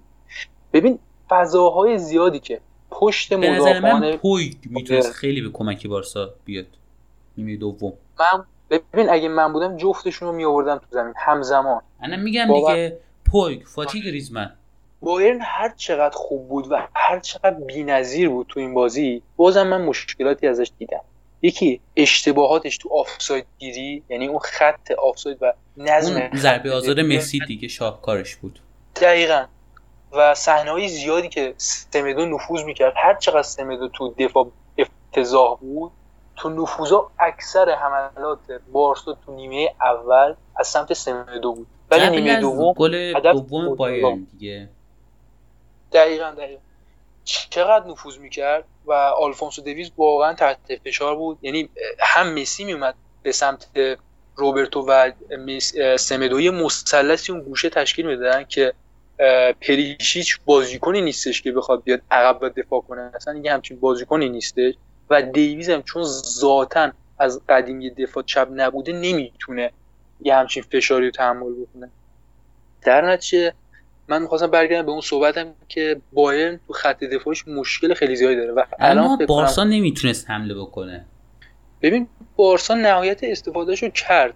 هر دو, گلی که بارسا به ثمر رسون از سمت جوردی آلبا بود و از سمتی که یاشوا گیمیچ جا میمونه و خط دفاعی بایرن که تا نیمه بالا اومده فضای پشت سرش به شدت خالی میشه و کند بودن گواتین و نداشتن یک رهبر در خط دفاعی که بتونه با ارتباط کلامی تیم رو بال... خط دفاعی بالانس نگه داره باعث شد بارسا صاحب موقعیت بشه. به نظر من دیشب یه شب خیلی خوبی بود برای هانس دیتر فلیک که تیم لیون اومد بالا. چون اگه دیشب سیتی نه دیشب نه. جمعه ما الان ضبط می‌کنیم یک شنبه است. بعد جمعه بود بازی. بازی دیشب سیتی رو اشاره. می‌کنم. آره من معذرت می‌خوام. که من. سیتی حذف میشه. سیتی که یعنی پپ خدای استفاده از فضاهای half space ا و فضاهای کناری. دقیقا همون فضاهایی که فاصله هایی که بین یوشوا کیمیش و بواتنگ و آلابا ایجاد می‌شد دقیقا همون جایی که جوردی آلبا به راحتی نفوذ می‌کنه پاس cutback میده به سوارز و سوارز یاد و خاطره مسی و سال 2015 که اون تو سر تو به بواتنگ بعضی زد. آدما فرقی نمی‌کنن. همون عین. قشنگ یه دژاوو بود دیگه برای همه. یه تو سرتو خوشگل و یه گل باز و برام عجیب بود که سوارز بودو بودو رفت تو برداشت از توی گل. شاید نمیدونستش که در ادامه قراره چه اتفاقی بیفته. خب من یه چیز دیگه هم اشاره بکنم. زمانی که لنگله و پیکه میمدن عقب در کنار ترشتگین قرار می‌گرفتن برای توپگیری. خب یه چیز معموله دیگه تو بازی بارسا و اکثر تیم های بزرگ دیگه. فول ها که بالا می‌رفتن کیمیچ و از اون سم دیویز میومدن روی فول ها سرج گنبری و پیریشیش به داخل می‌زدن و مولر و لوا. هر کدوم به نوبت. این خیلی جالب بود. لوا اکثرا میومد روی بوسکت مسیر بوسکت رو قطع می‌کرد. یعنی بوسکت تنها گزینه ای بودش که می‌تونست بارسا رو از این محلکه بزرگ نجات بده که بیاد عقب توپگیری بکنه و اون قدرت بازی سازی بالایی که بوسکت داره یه هافبک دفاعی عادی نیست بوسکت هر چقدر حالا تو این یکی دو فصل افت کرده باشه اما تو بازی سازی واقعا یکی از بهترین هاست پست خودش و تو این ده سال رو ثابت کرده. همون کاری که سیتی با کاسمیرو کرد همون کار رو با این با بوسکت کرد. ولی توسط لوا. تو سیتی هیچ کس نفهمید که چه کسی اون کار با کاسمیرو انجام داده. چون وظایف پخش شده بود بین بازیکنان ولی تو این بازی لوا مامور مهار بوسکت بود. من یاد جام جهانی 2018 افتادم که انتقادا از سردار آزمون زیاد شد تیم ملی و عملکرد خوبی هم نداشت. ولی سردار بعد بازی با پرتغال اومده بود گفته بود که من مامور مهار ویلیام کاروالیو بودم و کیروش من گفته بود که فقط تو باید بچسبی به این بازی کن. من الان یاد اون بازی افتادم. خلاصه که اینجوری من خواستم یه نکته دیگه هم بگم که بیلداپ بایرن خواستم اشاره کنم که نقش بوسکت رو اون طرف تییاگو داشت انجام می‌داد. میومد عقب یه زوج سه نفره تشکیل داد تییاگو میومد بین بواتنگ و آلابا. خیلی راحت میچرخید پاس می‌داد به سمت چپ هر مثلا پاس طولی می‌داد حتی. پاسای طولی سیمتری می‌داد به گورتسکا جلوی خط دفاعی بارسا. یا پشتش اگه یاد باشه پنج دقیقه اول نیمه دوم گورتسکا به راحتی رانینگ بیهانگ و پاس از سوی تییاگو و اون بازیکنی که تشنه گلزنی باشه تو موقعیت نبود. لواندوفسکی باید تو اون صحنه حضور داشته باشه که حضور نداشت. یه بدی زدن چهار گل تو نیمه اول همینه که تیم جوری شکم سیری میشه. اما تعویضهای فلیک بازی رو برگردون. شاید اگه بارسا می‌تونست گل سوم و بلافاصله بزنه نتیجه جوری دیگه رقم بود اما تعویضهای فلیک خیلی هوشمندانه بود. کوتینیوی با انگیزه رو فرستاد تو بازی که تونست تو 15 دقیقه دو گل و یک پاس گل ثبت کنه که واقعا بی‌نظیره. من خواستم به ایکس جی این دوتا تیمم اشاره کنم که با این پنج اون از یک بارسا صفر ممیز نو بارسا دو تا گل زد که حالا یک گلش اون گل به خودی بود و با این پنج گل می‌تونست واضح بزنه که این آمار نشون دهنده ضعف دفاع تیمی بارسا است یعنی همون چیزی که اتفاق افتاد. دفاع تیمی بارسا افتضاح بود به معنای واقعی و این آمار گویای همه چیزه که باید تونست با کوچ کمترین موقعیت صد درصدی گل گل به ثمر برسونه که این هوشمندی بایرن و اشتباهات ستینه و از طرفی بایرن تونست 6 گلزن متفاوت داشته باشه که این یه خبر بدیه برای تیم لیون و تیمی که تو فینال احتمالا منتظر بایرن هستش که تیم مهارش سخته خبر واسه هر تیمی خبر بدیه جز لایپزیش آره شاید تنها تیمی که جلوی بایرن رو بگیری لایپزیگ باشه. واقعا فلیک طی هشت ماه چه تیمی ساخته که حالا میاد به این شکل یه تنه. تو یه بازی این بلا رو سر بارسا و ستین میاره. ولی خب به نظر من که هواداری بارسا نباید تا اونقدری که ناراحت هستن ناراحت باشن. چون بعضی موقع ها به عقیده من, من گفتم. من گفتم آره. دیگه. الان که بعد دو روز آدم ببینیم می‌بینیم چقدر به نفعمونه که فهمیدیم اوزامون بده و ممکنه ستین زودتر بره با این باخته. آره. برای آینده بعضی موقع باید شکست خورد چون باید درس گرفت از اشتباهات و برای ترمیم یک تیم نیاز به یک انقلاب بزرگه که الان بارسا تو این شرایط قرار داره و شدیدن به یک انقلاب تو تمام position های تیمش از مدیر عامل گرفته هیئت مدیر کادر فنی و حتی رخکن و بازیکن نیاز به تغییر داره. یعنی بارسای واقعا متفاوت ما شاهد باشیم تو الان داره کارهای انجام میشه. مثلا بارتومئو گفته سرمربی جدید میاد. بعد موندو چا... تیش زده که تیم خالی از رختکن بزرگ میشه. همه احتمال داره برن بکترشون میرن بگیر از مسی دیانگ پویگ فاتی و ترشتگر اینا بازیکن هستن که گیر قابل معاملن. بعد گریزمان هم اگه پیشنهاد خوبی داشته باشه میره وگرنه میمونه بقیه بازیکن بقیه بازیکن اصلی یا اون بازیکن نه. بازیکن رختچند و نیمکت نه.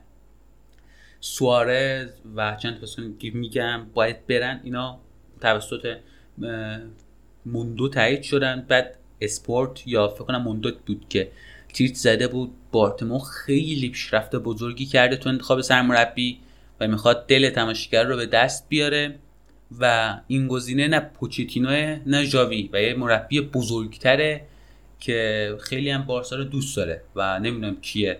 اینو اسپورت تیتر زده بود. شاید یه کسی از یه مرگ داری مثلا یا یه جایی.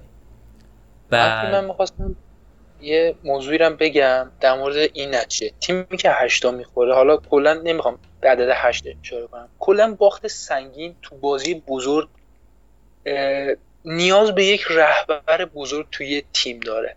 بعضی موقع یه تیم سرمربی خیلی کاریزماتیکی رهبری که بتونه بار تیم رو به دوش بکشه و تیم رو هدایت بکنه نداره. اما یک کاپیتان خوب و هدایت کننده داره توی زمین که بتونه جور اون سرمربی که نمی‌تونه اون کاری رو که باید انجام بده انجام میده. بارسا نه سرمربی آنچنانی داشتش که بخواد خب کسی اینو می‌بینیم دیگه. هر وقت بستش رو تلویزیون نشون میده در حال نگاه کردن دستاش زیر چونشه و داره بازی رو نگاه می‌کنه و هیچ نکته ای نداره به بازیکناش بگی هیچی.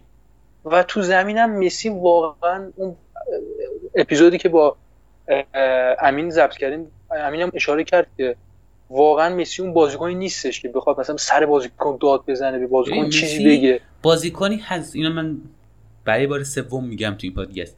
مسی بازیکنی هست که بزرگ در بیاره اما بازیکنی نیست که رهبر خوب باشه. ولی اینم میگم که این بازی باور کن جانتو راموس هم بود نمی‌تونست کاری بکنه.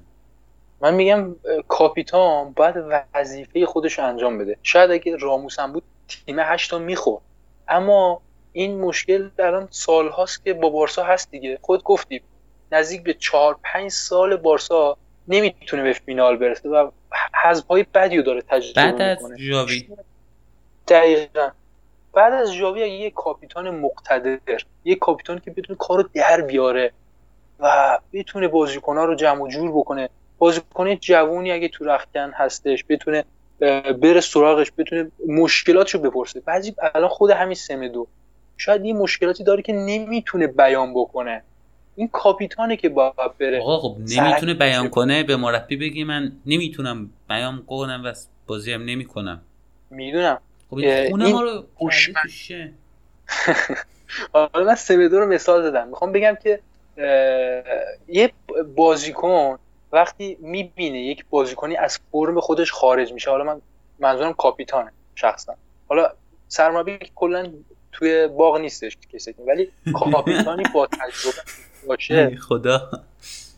می‌دونیم ما چقدر مسی بازیکن باهوش و با تجربه ایه بازیکن کاپیتان بازیکن کنار می‌کشه و باش صحبت می‌کنه و سعی می‌کنه یه راهکاری جلو پای این بازیکن قرار بگیره که اون دقیقاً مثل اون حرفی که امین گفت من الان بهشون گفت که یک بازیکنی که مثلا یک شاگرد تقریبا درس نخونتر خیلی خوب با وقتی معلم بشه خیلی خوب با دانش آموزا ارتباط برقرار می‌کنه. چرا؟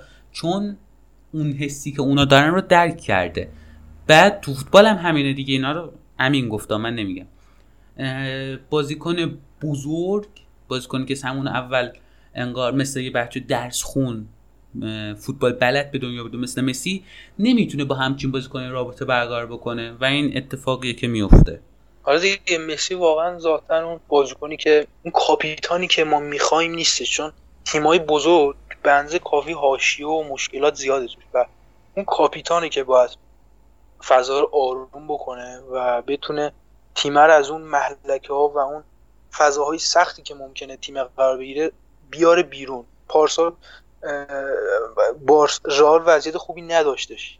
توی برنابه شکست سنگینی خوردش. پنج یک. توسط لوپدگی ما اونجوری باختیم.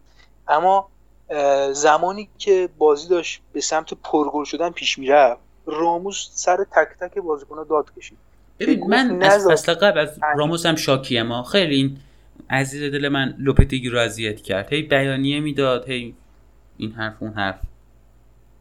ببین اصلا هم چیزی وجود نداره. آقا تو چرا دیگه؟ باشگاه رئال مادرید هیچ کاپیتانی اصلا تو جز ارزش های باشگاه نیست و یکی از باید ها و نباید های ببین یه سوال دارم یه سوال.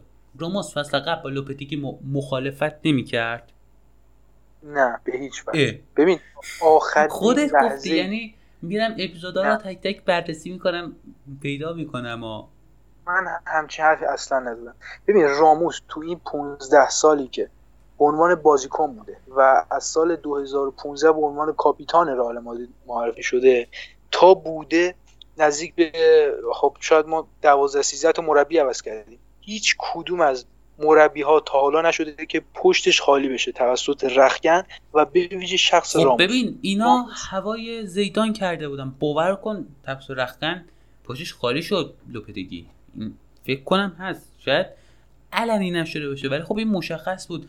راموس تو تیم ملی اسپانیا بعد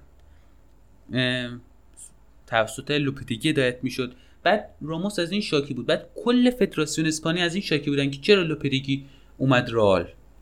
ببین شکل جدا شدن لوپدگی و اسپانیا خب همون می‌دونیم. بعد الان می‌دونیم می‌بینیم که لوپدگی جایی که تو تیمش هیچ ستاره ای نداره آنچنان بزرگ چقدر تو سویا خوبه و سویا رو تونست چهارم بکنه بعد یکی دو فصل.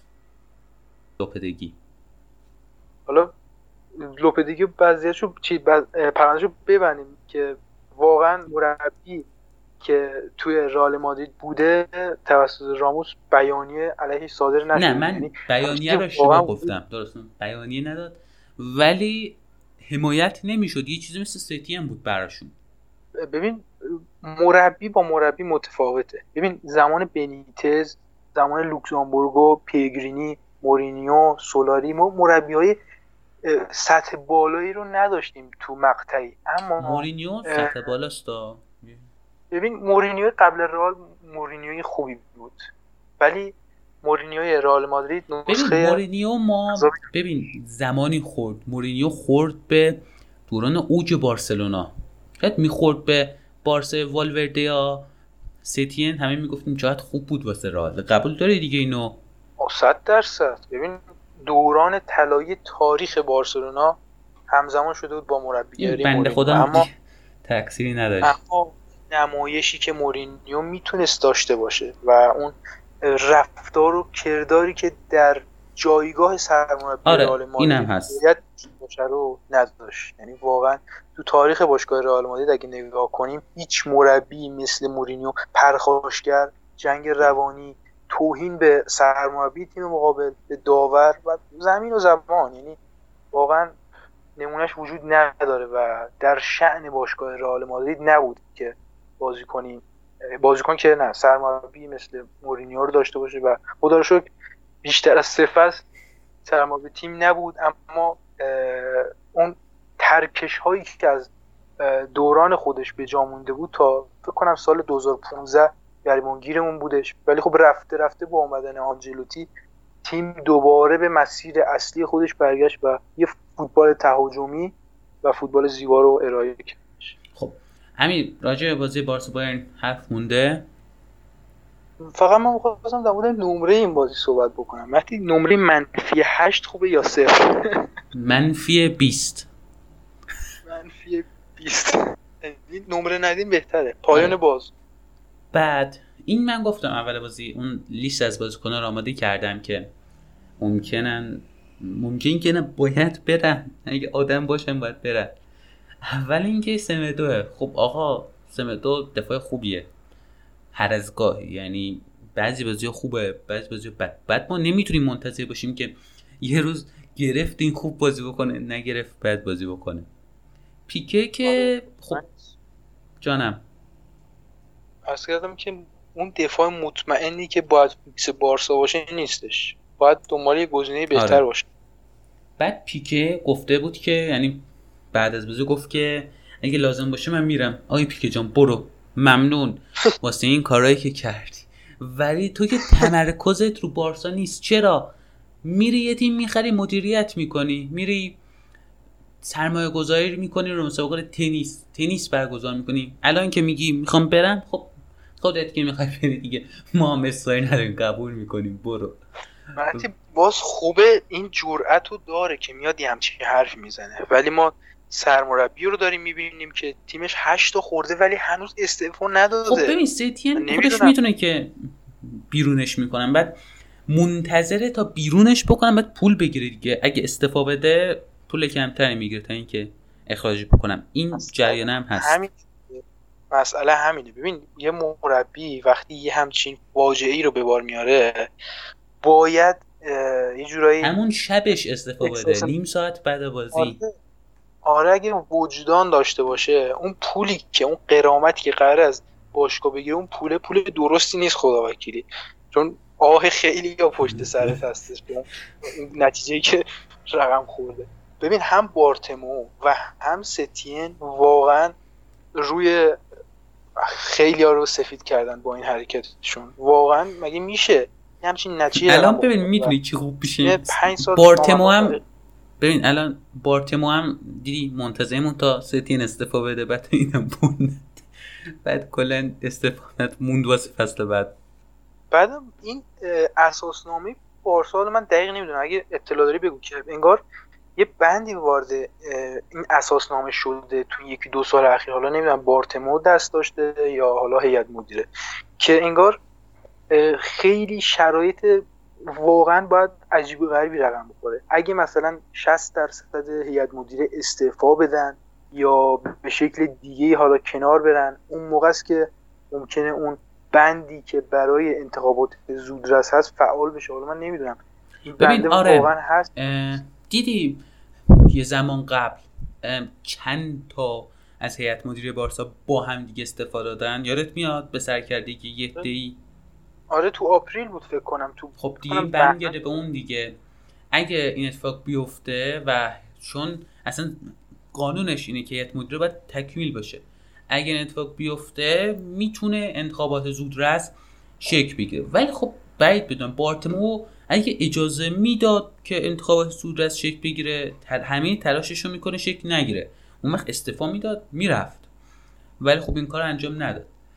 یه نکته ای که راجع به قرارداد ستین هم هست اینه که اگه اخراجم نشه ستین تا فصل بعد یک جورای قرارداد داره. یعنی اگه باشگاه ناراضی باشه با یک توافق دو طرف هست هم جدا میشه. بعد چون بارتمو می‌دونست 2021 بالاخره شرش کنده میشه میره. اونم این اتفاق افتاد براش. و یک بندی که گذاشتن تو قراردادش این که اگه مدیر بعدی که بیاد نخواد ستین رو بدون پرداخت قرامت بای بای ستین. ولی خب به نظر میاد اینجا دیگه نرسه به اون کارها. ولی خب اون بند آره تا حدودی هست ولی خب فعلا چیزی علنی مشخص نشده که آیا این اتفاق هست؟ این 60 درصد یا 70 درصد استعفای هیئت مدیره یا نه؟ بعد رقبای اه، بارتمو هم خب لاپورتا هستش و با یک دو تا دیگه از هیئت مدیره هایی که استعفا دادن در گذشته. رقباش هم فکر کنم خیلی هم انگار برنامه آنچنانی در ندارن. یعنی لاپورتا که خب هر از شنگایی میاد مصاحبه می‌کنه بر علیه بارتمو. ببین الان به نظر من بهترین گزینه بارتمو ببخشید. بارتمو. خوان لاپورتاست برای مدیریت بارسا. و اون استعفای هیئت مدیره هم به سرکردگی خوان لاپورتا بوده. یعنی آره، دسته میگم- اصلیش برمیگشته به خوان لاپورتا اگر واقعا برنامه داره لاپورتا می‌تونه به روش های مختلفی هوادارا رو وادار بکنه حالا خب ببین ما خاطره خوبی از لاپورتا داریم که اومد تحویل گرفت. پپ نسل طلای بارسا شیشگانه سگانه اگه بتونه اون کار رو انجام بده میخوایمش خیلی هم میخوایمش ولی نه نمی‌دونم. اگه واقعا هست بیاد موضع خودش رو مشخص بکنه دیگه. بگی که آقا من برنامه دارم و قرار بیام یه همچین کاری انجام بدم و شاید بالاخره منتظر خب و قبل از انتخابات.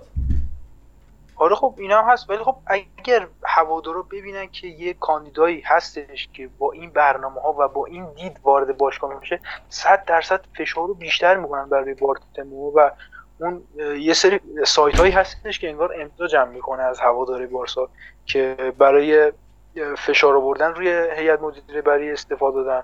خب هوادارا بیشتر مشتاق میشن برای شرکت تو این کمپین ها برای استعفای هیئت مدیره بارتمو باید لاپورتا مقدار پیش قدم بشه و یه مقدار واضحتر و سریعتر بیاد با هواداری بارسا تعامل داشته باشه. خب یکی دیگه از بازیکنایی که به نظر بره از بارسلونا قطعا سرخ بوسکتس هافبک وسط بارسلوناست که خب بوسکتس هم زحمت کشید واسه تیم. چند اون نسل تله بارسا و اون مثلثی که ژاوی و اینستا تشکیل می‌داد. ولی خب بوسکتس هم دورانش گذشته و قطعا دیگه مثل قبل نیست. هم پیری شده نمی‌تونه بدوه به عنوان بازیساز خیلی ضعیفه و در کل به نظرم بوسکتس هم باید بره. بعد راکیتیچ هم باید از تیم بره. راکیتیچی که خب درسته تو فینال چمپیونز لیگ و تو ال کلاسیکو گل زد دست جمع درد نکنه. اما خب کسی که میاد جانشین اینیستا و بشه خب بیشتر از این ازش انتظار داریم. حداقل پاساش تهاجمی تر باشه. نه اینکه همش پاس رو به عقب بده. لوئیس سوارز هم که می‌دونیم سوارز خیلی برام زحمت کشید خیلی عاشقانه دوستش دارم. اما خب دوران سوارز هم تموم شده. سوارز تبدیل شده به یک مهاجم ساکن. همونطور که گفتم الان دورش نیست. و خبری هم از باشگاه شنیده میشه که قراردادش تموم میشه امسال. ببخشید فصل بعد. مهدی یه سوال ازت داشتم. جان. تو خبر اومده بود یه بندی انگار تو قرارداد سوارز هست آره، که اگه 60 بگم. فصل بعد و بازی بکنه قراردادش خودکار تمدید می‌خواستم میشه همینو بگم. اگه فصل بعد 60 درصد بازی بکنه دو یا سه فصل قراردادش خودکار تمدید میشه. به نظر تو 60 درصد بهش بازی میدن؟ آخه اصلا صحبت اینه. همه جا هم گفته شده که همین امسال بره. بعد سوارز هم بارسا رو دوست داره و اگه ببینه که شاید با رفتنش جا برای لاوتارو باز بشه میره. سوارز بچه خوبیه. ولی خب به نظر من بره سوارز تو همین تابستون. نرم ام، لاوتارو نیاد خب مجبوریم به سوارز بازی بدیم دیگه. کسی رو تو مهاجم نوک نداریم. مگر اینکه یه سرمربی بیاد که از گریزمن تو پست مهاجم نوک استفاده بکنه. حالا پیشنهادی هم که انگار برای سوارز اومده از باشگاه العربی قطره. نمی‌دونم توان مالی مثلا خریداری سوارز دارن که بخوام مثلا سی 40 میلیون ببین یعنی. تو اروپا. باشگاهی نیست سوارز رو بخواد خیلی عجیبه من فکر کنم اگه شرایط شرایط کرونایی نبود خیلی از باشگاه از این فرصتی که مثل منچستر. یونایتد آره خیلی هم می‌تونستن بیان بگیرن راحت الان سی چل تا می‌تونن بگیرن و مهاجمی هم هست قشنگ تا دو سه فصل می‌تونه کارایی داشته باشه خیلی برای چاک شده سوارز فیزیکش یه فیزیک عجیب غریبیه دیدی مثلا وقتی میدو انگار هر لحظه ممکنه مثلا بخوره زمین. با مخ یه جوریه. بره زمین. اندازه فیزیکی جوریه. فکر کنم اضافه وزن هم همونطور که میگی شاید آره. داشته باشه. ولی خب دیگه- به احتمال زیاد بره. چون خودش هم گفته بود تو دوران مصدومیتی که خیلی همه می‌گفتن که لاتارو میاد داره تموم میشه هی میاد. گفت که من اگه بهم احتیاج نب... نباشه میرم و خیلی هم خوشحال میشم که جانشین من خیلی زود بیاد. یعنی لاتارو مارتینز. بچه خوبی. بعد آره بازیکن دیگه سرخی روبرتوست که این اگه برو بود دو سه فصل پیش می‌رفت ولی اصرار داره نمیره. بعد نکته جالب اینجاست که روبرتو بعد از اومدن از اون بازی فرداش رفته تعطیلات اولین بازیکنیه که رفت ایبیزا. بعد بعدش هم دیمبله فکر کنم. آره. دمبله کلا به ولی روبرتو نباید این چنین از تیمی از بازیکن تیم انتظار داشت که محصول خود لاماسیاس تو اینجوری داره کار می‌کنه. بعد آراخو و موچو رو نیمکت بعد هر گل لگت بزنن به صندلی. این نشون از غیرت میده که چقدر بازیکن لاماسیا متعصبن رو تیم. نمی‌دونم ویدیوها شدید یا نه. آراخو و موچو بعد هر گل هی داشتن لگت می‌زدن و نشون آره. هی داشتن لگت می‌زدن. من رفتم 8 تا گل رو دیدم. البته نه 8 تا گل نه 3 4 تا گل واکنششون رو دیدم خیلی هر گل اندازه شاید 100 برابر طرفداری بارسا داشتن ناراحت می‌شد بعد اومتیتی. گزینه برای دفاراس من الان به ذهنم رسید. حالا روبرتو که احتمالا بره بره یه جایی که صد درصد فیکس باشه. چون تو این دو سه سال اخیر که حالا بعد از رفتن فیکس بازی میده؟ بعد از رفتن دنی آلوز یه جورایی نقش ناچوی رئال مادرید بوده. ناچویی که همیشه بازیکن دوم سوم بوده و فکر کنم دیگه روبرتو این آخره فوتبالشه دیگه. چون الان نزدیک سی سالشه کاپیتان. سوم یا چهارم بارسا هم هست. بره یه جایی که فیکس بازی بکنه. مثلا رمی بالاخره اینتری. حالا اینتر که بعد به خودش. بره یه باشگاهی که بازی بکنه و من یه گزینه جانشین خیلی خوب سراغ دارم امرسون. دفاع راست امرسون بازیکن خودمونه دیگه. دیگه نیازی آره، نیست بخریمش قرارداد قرضی آره. صحبت هم کردم راجبش تو اون اپیزود پسران طلایی. آره خیلی خوبه. من بازیشو دیدم. واقعا هم تو دفاع خوبه هم تو حمله خیلی روند است. یه یه تنه دفاع راست دفاع چپ حریف و قشنگ چه. خب بازیکن؟ بعدی امتیتیه که باید بره. جان من برو امتیتی. هم که کل... هم که کلا دیگه در حد بارسا نیست. قطعا بارسا بازیکنی رو نمی‌خواد که نیمکت نشین باشه مصدوم باشه. دو فصل پیش بهترین مدافع اروپا بود ولی الان دیگه دورانش سپری شده ساموئل اومتیتی. اصلا جونیور فیرپو هم یه بازیکن دیگه است که اصلا مشخص نشد چطوری خریدنش اصلا چرا خریدنش. بعد اون فصل می‌تونستیم ما از دیویس رو هم بخریم. دو میلیون گرونتر اما خب فیرپو رو خریدیم که باعث شد این دو سطح تفاوت رقم بود خب تموم دیگه. تموم بکنیم پرونده این اپیزود رو کم کم. ما امین رو داشتیم که تو اپیزود 18 هم همراهم بود. بعد یه صحبت از دل کرده واسه بازی بایرن بارسا. اونو بشنویم برگردیم میریم تموم بکنیم اپیزود.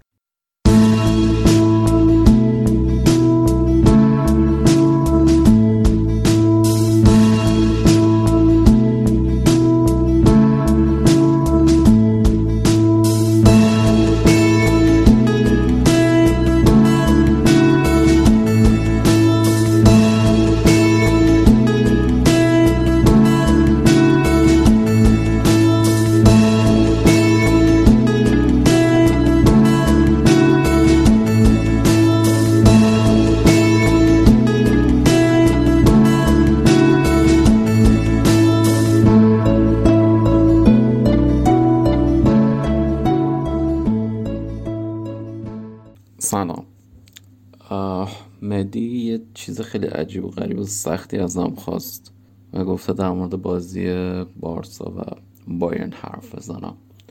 خب به عنوان یه طرفدار بارسلونا خیلی سخته در مورد بازی که سراسر مشکل بوده من بخوام صحبت کنم. حالا تلاشمو می‌کنم ببینم چجوری میشه. من خودم بازی رو دیر شروع کردم یعنی حدودا قبل از ساعت دوازده بود از سر کار اومدم. اومدم نشستم بازی رو دیدم. دیدم یکی یکه و با خودم گفتم این چه ترکیبی گذاشتی؟ دقیقا پیش های مهدی درست بود. چیزایی که مهدی می‌گفت کاملا درست بود. کاش اونجوری ترکیب میذاشت و چیزایی که خبرنگارا گفته بودن هم درست. در آب در اومد و ترکیب اون چیزی نبود که دلمون می‌خواست. گذشت نشستم بازی رو دیدم اصلا همون اول هرس میخوردم. می‌گفتم ترکیب به کنار.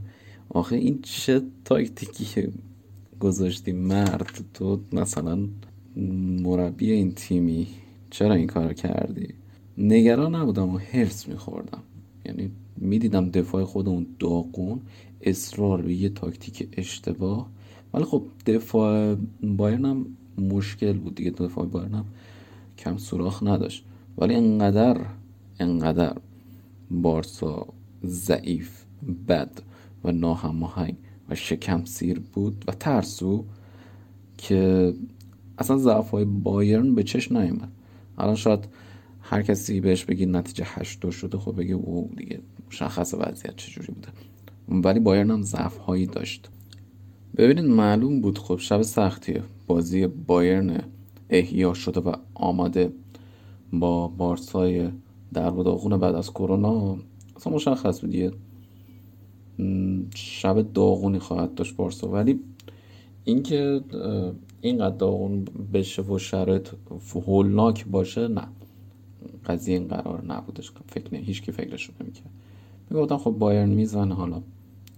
یک هیچ سه یک سه دو چهار دو. چنین حالتی همه پیش بینی می‌کردن. از جمله خودم. من می‌گفتم بارسا بهتر بازی می‌کنه و اگه وانده و فکر کنه میبازه ولی آبرومندان میبازه. شاید هم ببره روی این حساب که تک حذفی و از اینجور مسائل. ولی امید چندانی واسه برد نداشتم. صرفا یه بازوی آبرومندانه و یه چند تا گلم بزنیم. صرفا همین. اصلا این که همه می‌گفتم مثلا خود مهدی میگفتش آقا می‌خوریم به بایرن. پدرمون در میاد و آبرومون میره. من زیاد نگرانه. بایرن نبودم. بایرن بایرنه. بایرن بهترین تیم بوندسلیگاست همیشه. من خیلی نگران خود بارسا بودم. خیلی نگران بارسا بودم. یعنی بیشتر از این که بگم خب بایرن الان تیم خوبیه می‌گفتم بارسا خیلی تیم بدیه. روی این حساب هی بازی بارسا رو نگاه می‌کردم به جای اینکه ببینم داره در واقع بایرن چیکار می‌کنه. بایرن داشت بازیشو می‌کرد یه بازی مدرسه یه خیلی خوبی داشتش که اون چیزی که نباید اتفاق افتاد. ترکیب هم که خیلی عجیب غریب بود دیگه. سرجی روبرتو رو گذاشت هافک. بوسکتس رو جایی گذاشت که دیانگ نتونه بیاد داخل پست تخصصیش. سمدو بدترین روزش بود. اینقدر من گفتم با سمدو بالا پایین داره ولی سمدو خوبه. خیلی بد بود. خیلی بد روی بارسا هم می‌دونید دیگه. اینجوریه که با عقب افتادن مشکل داره. یعنی کلا ترکیب جوریه که باید همه حمله کنن و گل بزنن. اگه گل نزنه یا عقب بیفته وا میده. مخصوصا این تیمی که از هم گسسته است و هیچ تاکتیک درستی نداره هیچ فکر منظمی نداره. نمی‌دونم در مورد گلا بگم یا نه. خب گلای اولا ندیدم. بازی که برای من شروع شد گل دوم خورده بود. نه شروع طوفانی بود دیگه. یعنی انتظار من داشتم دو طرف طوفانی شروع کنن. ولی خب فقط بایرن بود, بایرن بود که طوفانی شروع کنه. انگار ارتش هیتلر اون ارتش مکانیزش داره یورش می‌بره به لهستان و اونم لهستان بیتفاق معمولا داخل بازی بزرگم اینجوریه که کوچکترین اشتباه گله. دیگه تیمی که کلا اشتباه بر اساس اون تعریف شده جایی واسه نقد نداره. به نظرم بایرن خیلی بد بازی کرد. یعنی هر جوری دارم یادآوری می‌کنم بازی رو بایرن انقدر می‌تونست گل بزنه که نتیجه قشنگ دو رقمی بود. بایرن بد بازی کرد. بایرن اگه خوب بازی می‌کرد ده دوازده تا گل می‌زد. نیمه اول هم گل بیشتری می‌زد. نیمه اول عملا رحم کردن. خب گل اول بارسا خورد گل دومم خود بایرنیا زدن. یه جورایی دمشون گرم. حالا این مدافعی که گل و گل به خودی زد بارسا دنبالش بود بیارتش بارسا. کاری نداریم. ولی واسه من به نظر من وادادان بارسا و افتضایی که به وجود اومد بعد از گل ایوان پیشیچ بود. یعنی اونجا بود که بارسا دیگه رد داد. بعدم رد داد. اگه تک تک گلا رو بگم خیلی زیاد میشه. بعد از گل پیشیچ دیگه انگار ترسیده بودن. حالا چی کار کنیم آقا مسی برامون چی کار کنه؟ ما دیگه باختیم ما خیلی گناه داریم و شدن یه سری بچه گربه عملا این بازی قشنگ میشه بهش خیلی نقد کرد. ولی خیلی کلاسیک بود. یعنی تا سالهای سال به مهدی دقیقا این جمله رو بین نیمه گفتم. گفتم تا سالهای سال این با... فیلم این بازی رو می‌ذارن داخل کلاس ها و خیلی راحت میان آنالیز می‌کنن. چهار تا دایره قرمز می‌کشن دو تا دایره زرد. میگن ببینید این اینجا پاس داد پس اینجوری گل میشه. و اونها هم هیچ کاری نمی‌تونن کنن. اون هویچ های قرمز هیچ کاری نمی‌تونن بکنن. بایرن هم خب خیلی حرفه بود از هست سمت زمین حمله می‌کرد.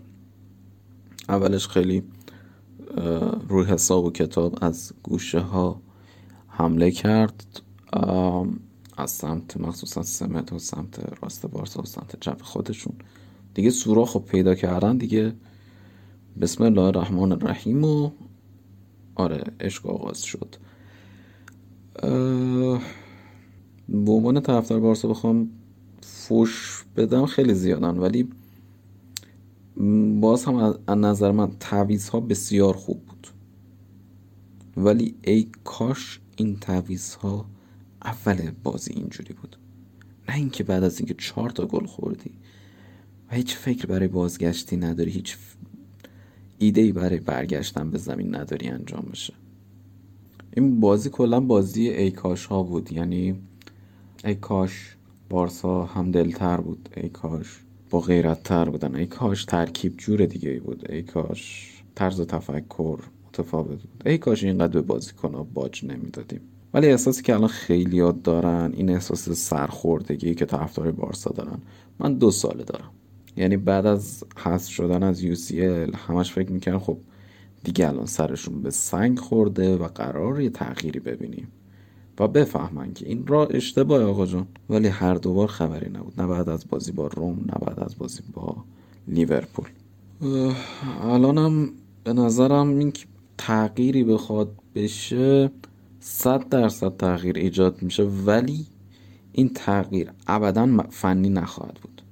الان شکست خیلی سنگینی بارسا خورده و مدیرا از این بابت که شکست خوردن ناراحت نیستن از این بابت که شکست سنگین باعث افت ارزش مالی باشگاه بهش فکر می‌کنن و می‌خوان بود روانی قضیه رو کنترل کنن و مطمئنا دنبال گزینه میگردن که بتونه این قضیه رو منیج کنه.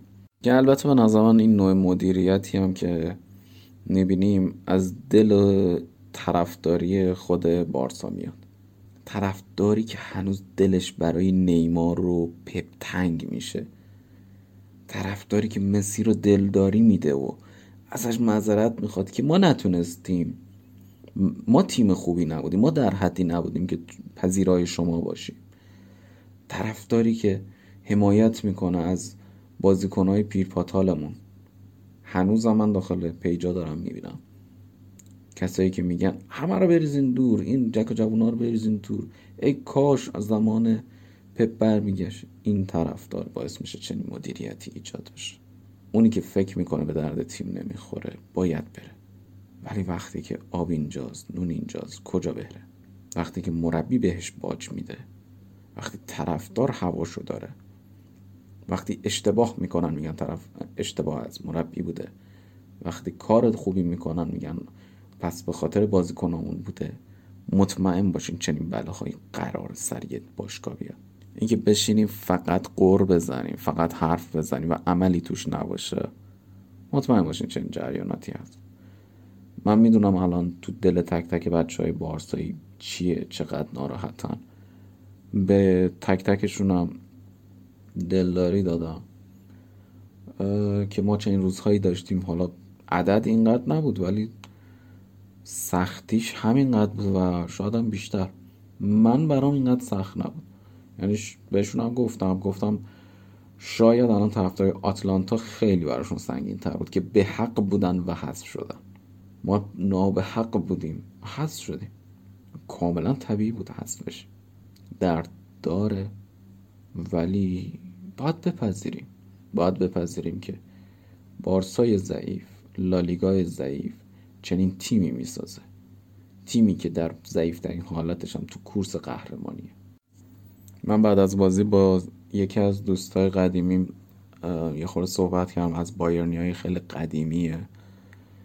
قدیمی یعنی از این بابت که من از وقتی که یادم شد 1900 خورده این بایرنی بوده تا همین الان. توی بالا و پایینش بایرنی بوده و خیلی تبریک گفتم بهش. گفتم خیلی خوب بازی کردی. دمتونم گرم. نوش جونتون. یه جمله گفت که واقعا قشنگه. گفت خدا بهتون مربی مثل مربی ما بده. نعمت چنین مربیایی. و دمش کرد ولی به نظر من برای تیم بزرگی مثل رئال خیلی زشته که بخواد خوشحال باشه. الان بارسای ضعیف باعث میشه رئال هم ضعیف تر باشه. و من خودم از اینکه رئال باخت خوشحال نشدم. ناراحت هم نشدم ولی خوشحال نشدم. خب دیگه دیدیم دیگه همه بچه های رئالی خیلی خوشحال شدن از اینکه بارسا باخت. و باز هم نظر من اینه که بارسا به جای هشت دو چهار دو هم میباخت یا سه دو هم میباخت چنین حالتی ایجاد می‌شد. حالا شاید قلزتش کمتر ولی مطمئنا همینقدر خوشحالی می‌کردم. تیم رال تیم خیلی بزرگیه و این جو ضد بارسایی که وجود داره قابل درکه ولی بیشتر باعث میشه نشون بده که بارسا از رئال بزرگتره که اینطور نیست. جفت تیم ها بزرگن. و کاش عین تیم بزرگ رفتار کنیم. بحث کوریا اینا نیست بحث منش طرفداریه. من خودم بعد از بازی نشستم چند تا استوری گذاشتم که آره فلان و فلان و فلان که به نفع بایر در واقع و از بارسا. به شوخی. من طرفدارم و حق دارم. حتی رفیقم که ریپلای کرده بود و بعدش حرف زدیم بحث این بودش که می‌گفت من اول فصل خیلی ناراحت بودم. با هم حرف می‌زد خیلی فصل بعدی داشت و الان خوشحالم که چنین تغییری داشتیم و امیدوارم شما هم چنین تغییری داشته باشین. ولی نمی‌دونم من طرفداری من و دوستای من اینجوریه. خیلی به همدیگه تبریک میگیم. خیلی همدیگه هم مسخره می‌کنیم. ولی ببریم ببازیم کوریام بخونیم تهش طرفدار تیم خودمون هستیم. اینجوری طرفداری نمی‌کنیم که معلوم نباشه طرفدار چه تیمی نیستیم و فقط ضد یه تیم هستیم. حالا ضد بایرن باشه ضد یوونتوس باشه. اینجوری بزرگی اون تیم ها رو صرفا اثبات می‌کنیم. خلاصه دوستان اگه قاری باشه جفتمون باید تو قار باشیم. علکی نیاییم بیرون و سر صدا بپا کنیم.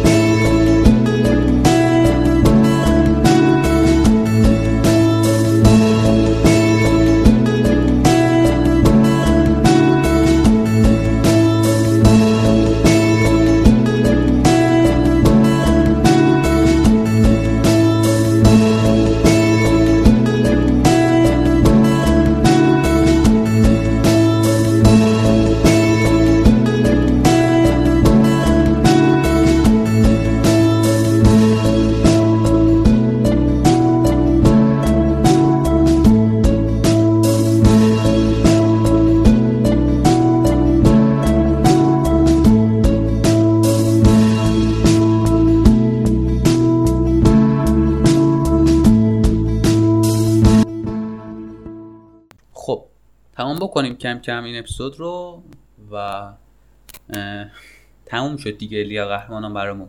و دیگه لیا قهرمان نداریم ولی امروز که یک شنبه است منتظریم بازی سویا با یونایتد انجام بشه تا واسه لیگ ها هم یه اپیزود بریم. دمتون گرم من از اون خدافزی می‌کنم.